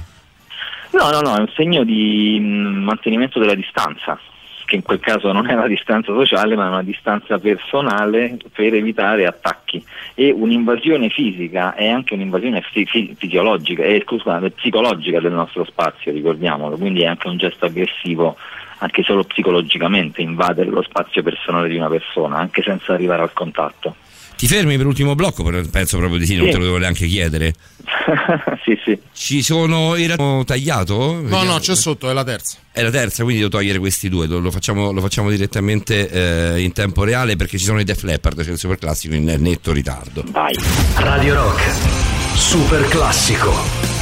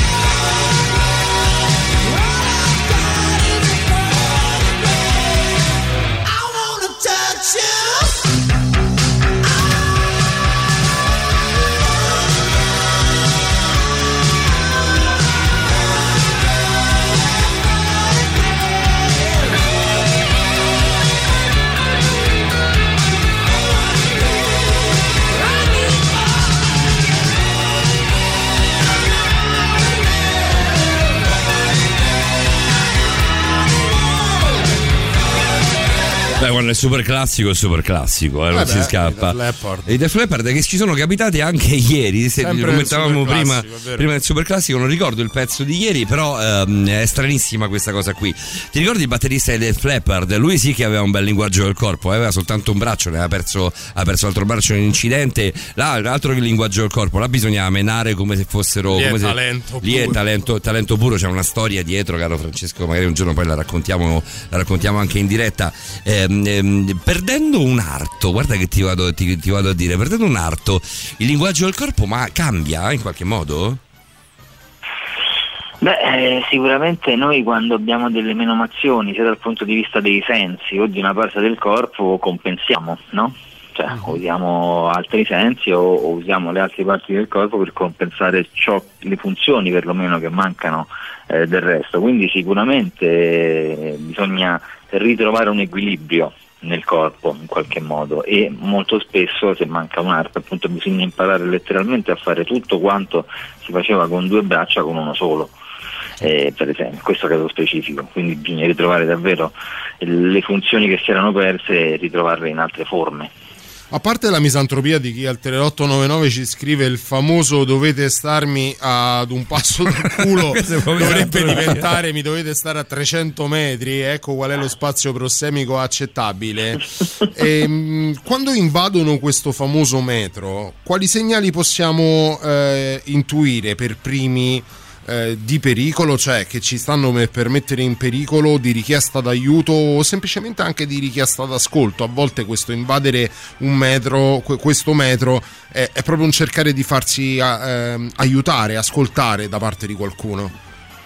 Eh, molto spesso chi è in cerca di ascolto eh, cerca mh, la, la vicinanza sicuramente e molto spesso cerca proprio il contatto fisico, quello è un buon indizio.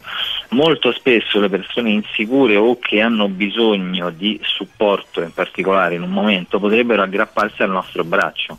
A volte capita di incontrare persone che letteralmente ci bloccano con una mano un avambraccio mentre parlano, no? come a trattenerci lì, come una manetta. proprio, no? Che fastidio, Ecco, posso dirlo che mi dà un fastidio. assolutamente fastidiosissimo, non fatelo, don't try this at home, eh, in qualche modo, non fatelo a casa. pericolosissimo. E dà fastidio perché ci si sente legati a una situazione in cui non si è liberi di muoversi o di allontanarsi. Sono persone che hanno estremamente bisogno di essere ascoltate o che sono molto insicure di quello che stanno dicendo o di loro stessi e hanno paura che l'altra persona se ne vada mentre parlano, quindi la bloccano fisicamente. Questa è una paura inconscia bruttissima.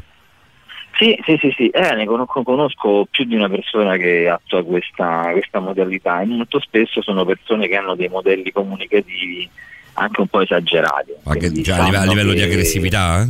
Ma anche a livello No, no, di, eh, di qua- di quanto e come gesticolano, credo. Mm. Sì, esatto. Beh, esatto. anche, anche Si nel gesticolare anche- c'è anche un'aggressività, no? Sì, però si rendono conto di avere dei modelli comunicativi con cui non, non riescono a interagire al meglio con le persone che hanno intorno, quindi eh, con questo trucco le bloccano per parlarci, per tenerle lì. Ultimo, ultimo Cioè, giro di messaggi. Il, tipico chiacchierone del paese ti, ti- ti bloccherebbe con la mano, no? Per, per Sì, sì, sì, per non farti andare via. Aspetta, lo leggo io un messaggio perché è direttamente collegato Ah, no, proprio io ne avevo- ne avevo- avevo quelli di WhatsApp, eh, sì. Esatto, hai WhatsApp eh, invece su Telegram. Ecco, quando ti toccano mentre parlano, come ci si può liberare da costoro senza finire sul penale? Ar- arti marziali, no.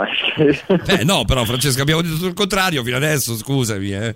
Beh, eh, di, di solito se, se c'è una presa, voglio dire, o si chiede gentilmente di, o si tentano di, di vincolarsi in, in basso per non, ecco, per non diciamo, no, eh, ferire l'altra persona, oppure si aspetta pazientemente che l'altra persona molli la presa. Cioè tu ti senti il braccio me lo ridai o devo chiamare l'avvocato, no? come si diceva una volta. Dai, lo dicevano anche di una mia amica. Francesco dice bene, ma il passo indietro, andare avanti per il contatto, chi mena per primo mena due volte, detto da una persona che anche fomentina rimane per scelta pacifica. Beh, me lo auguro bene, insomma.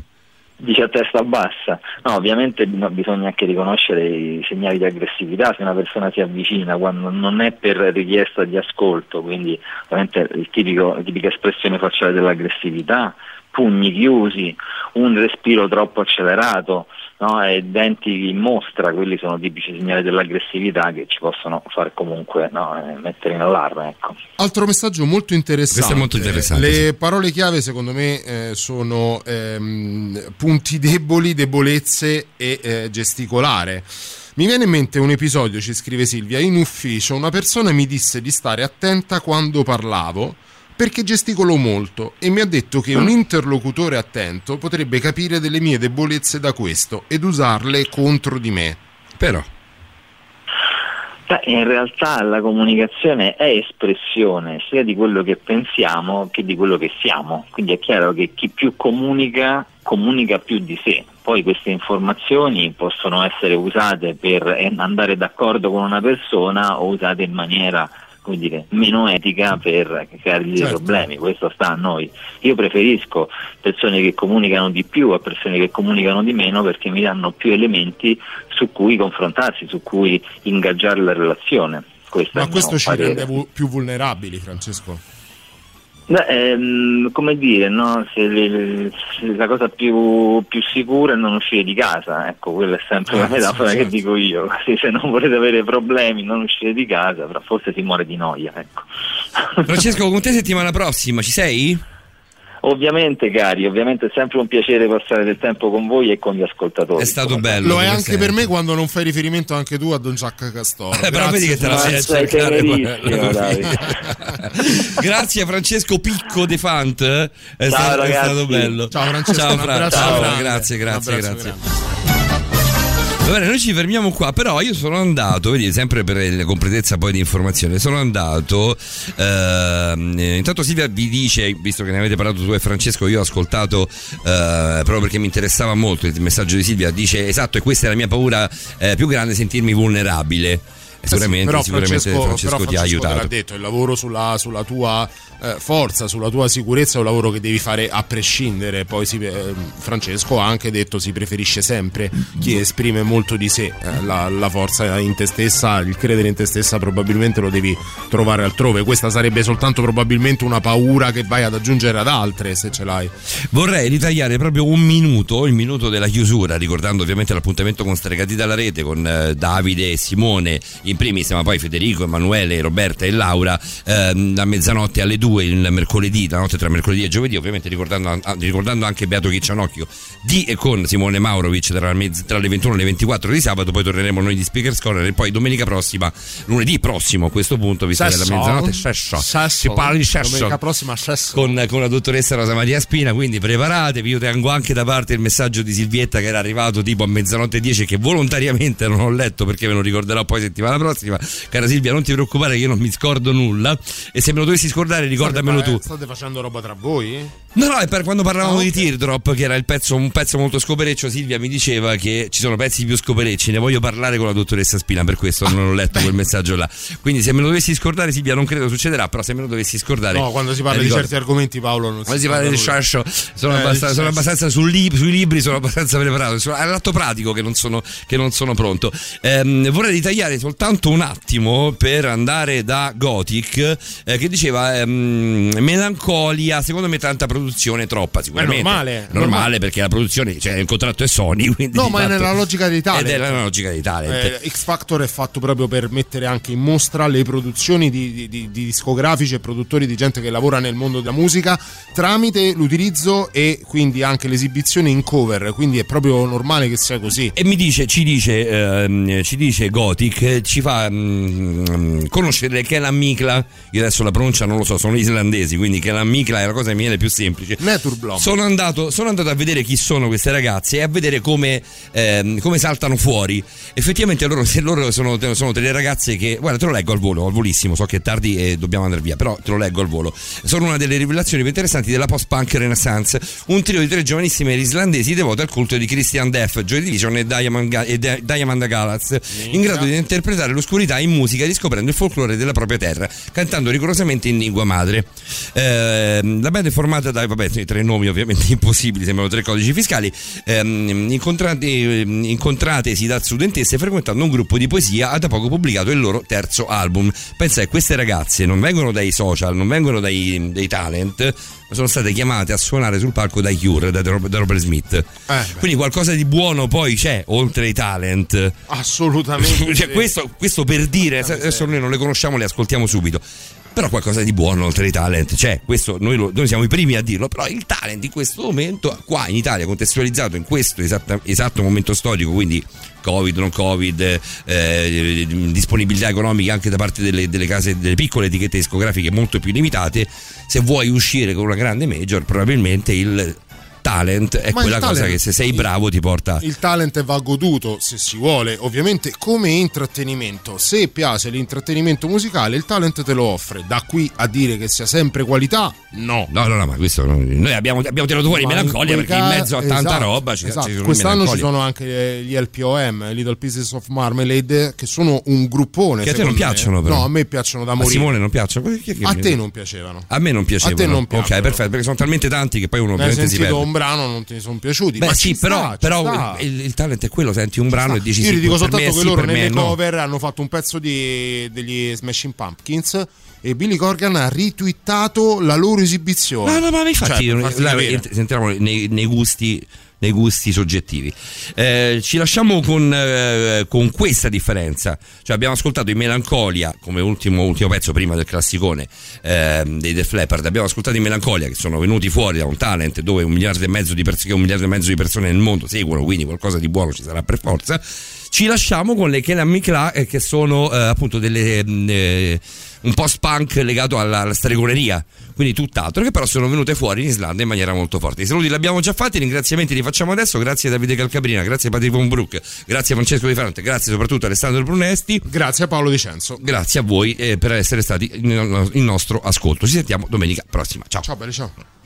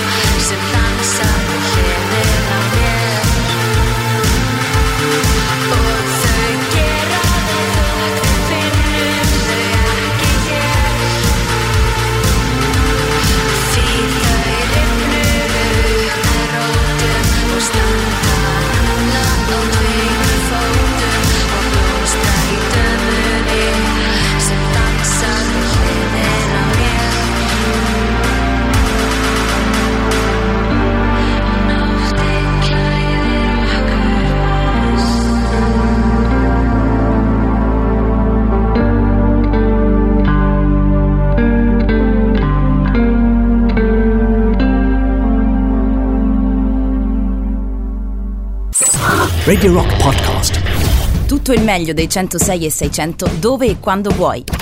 Radio Rock c'è e si sente. Anche in podcast.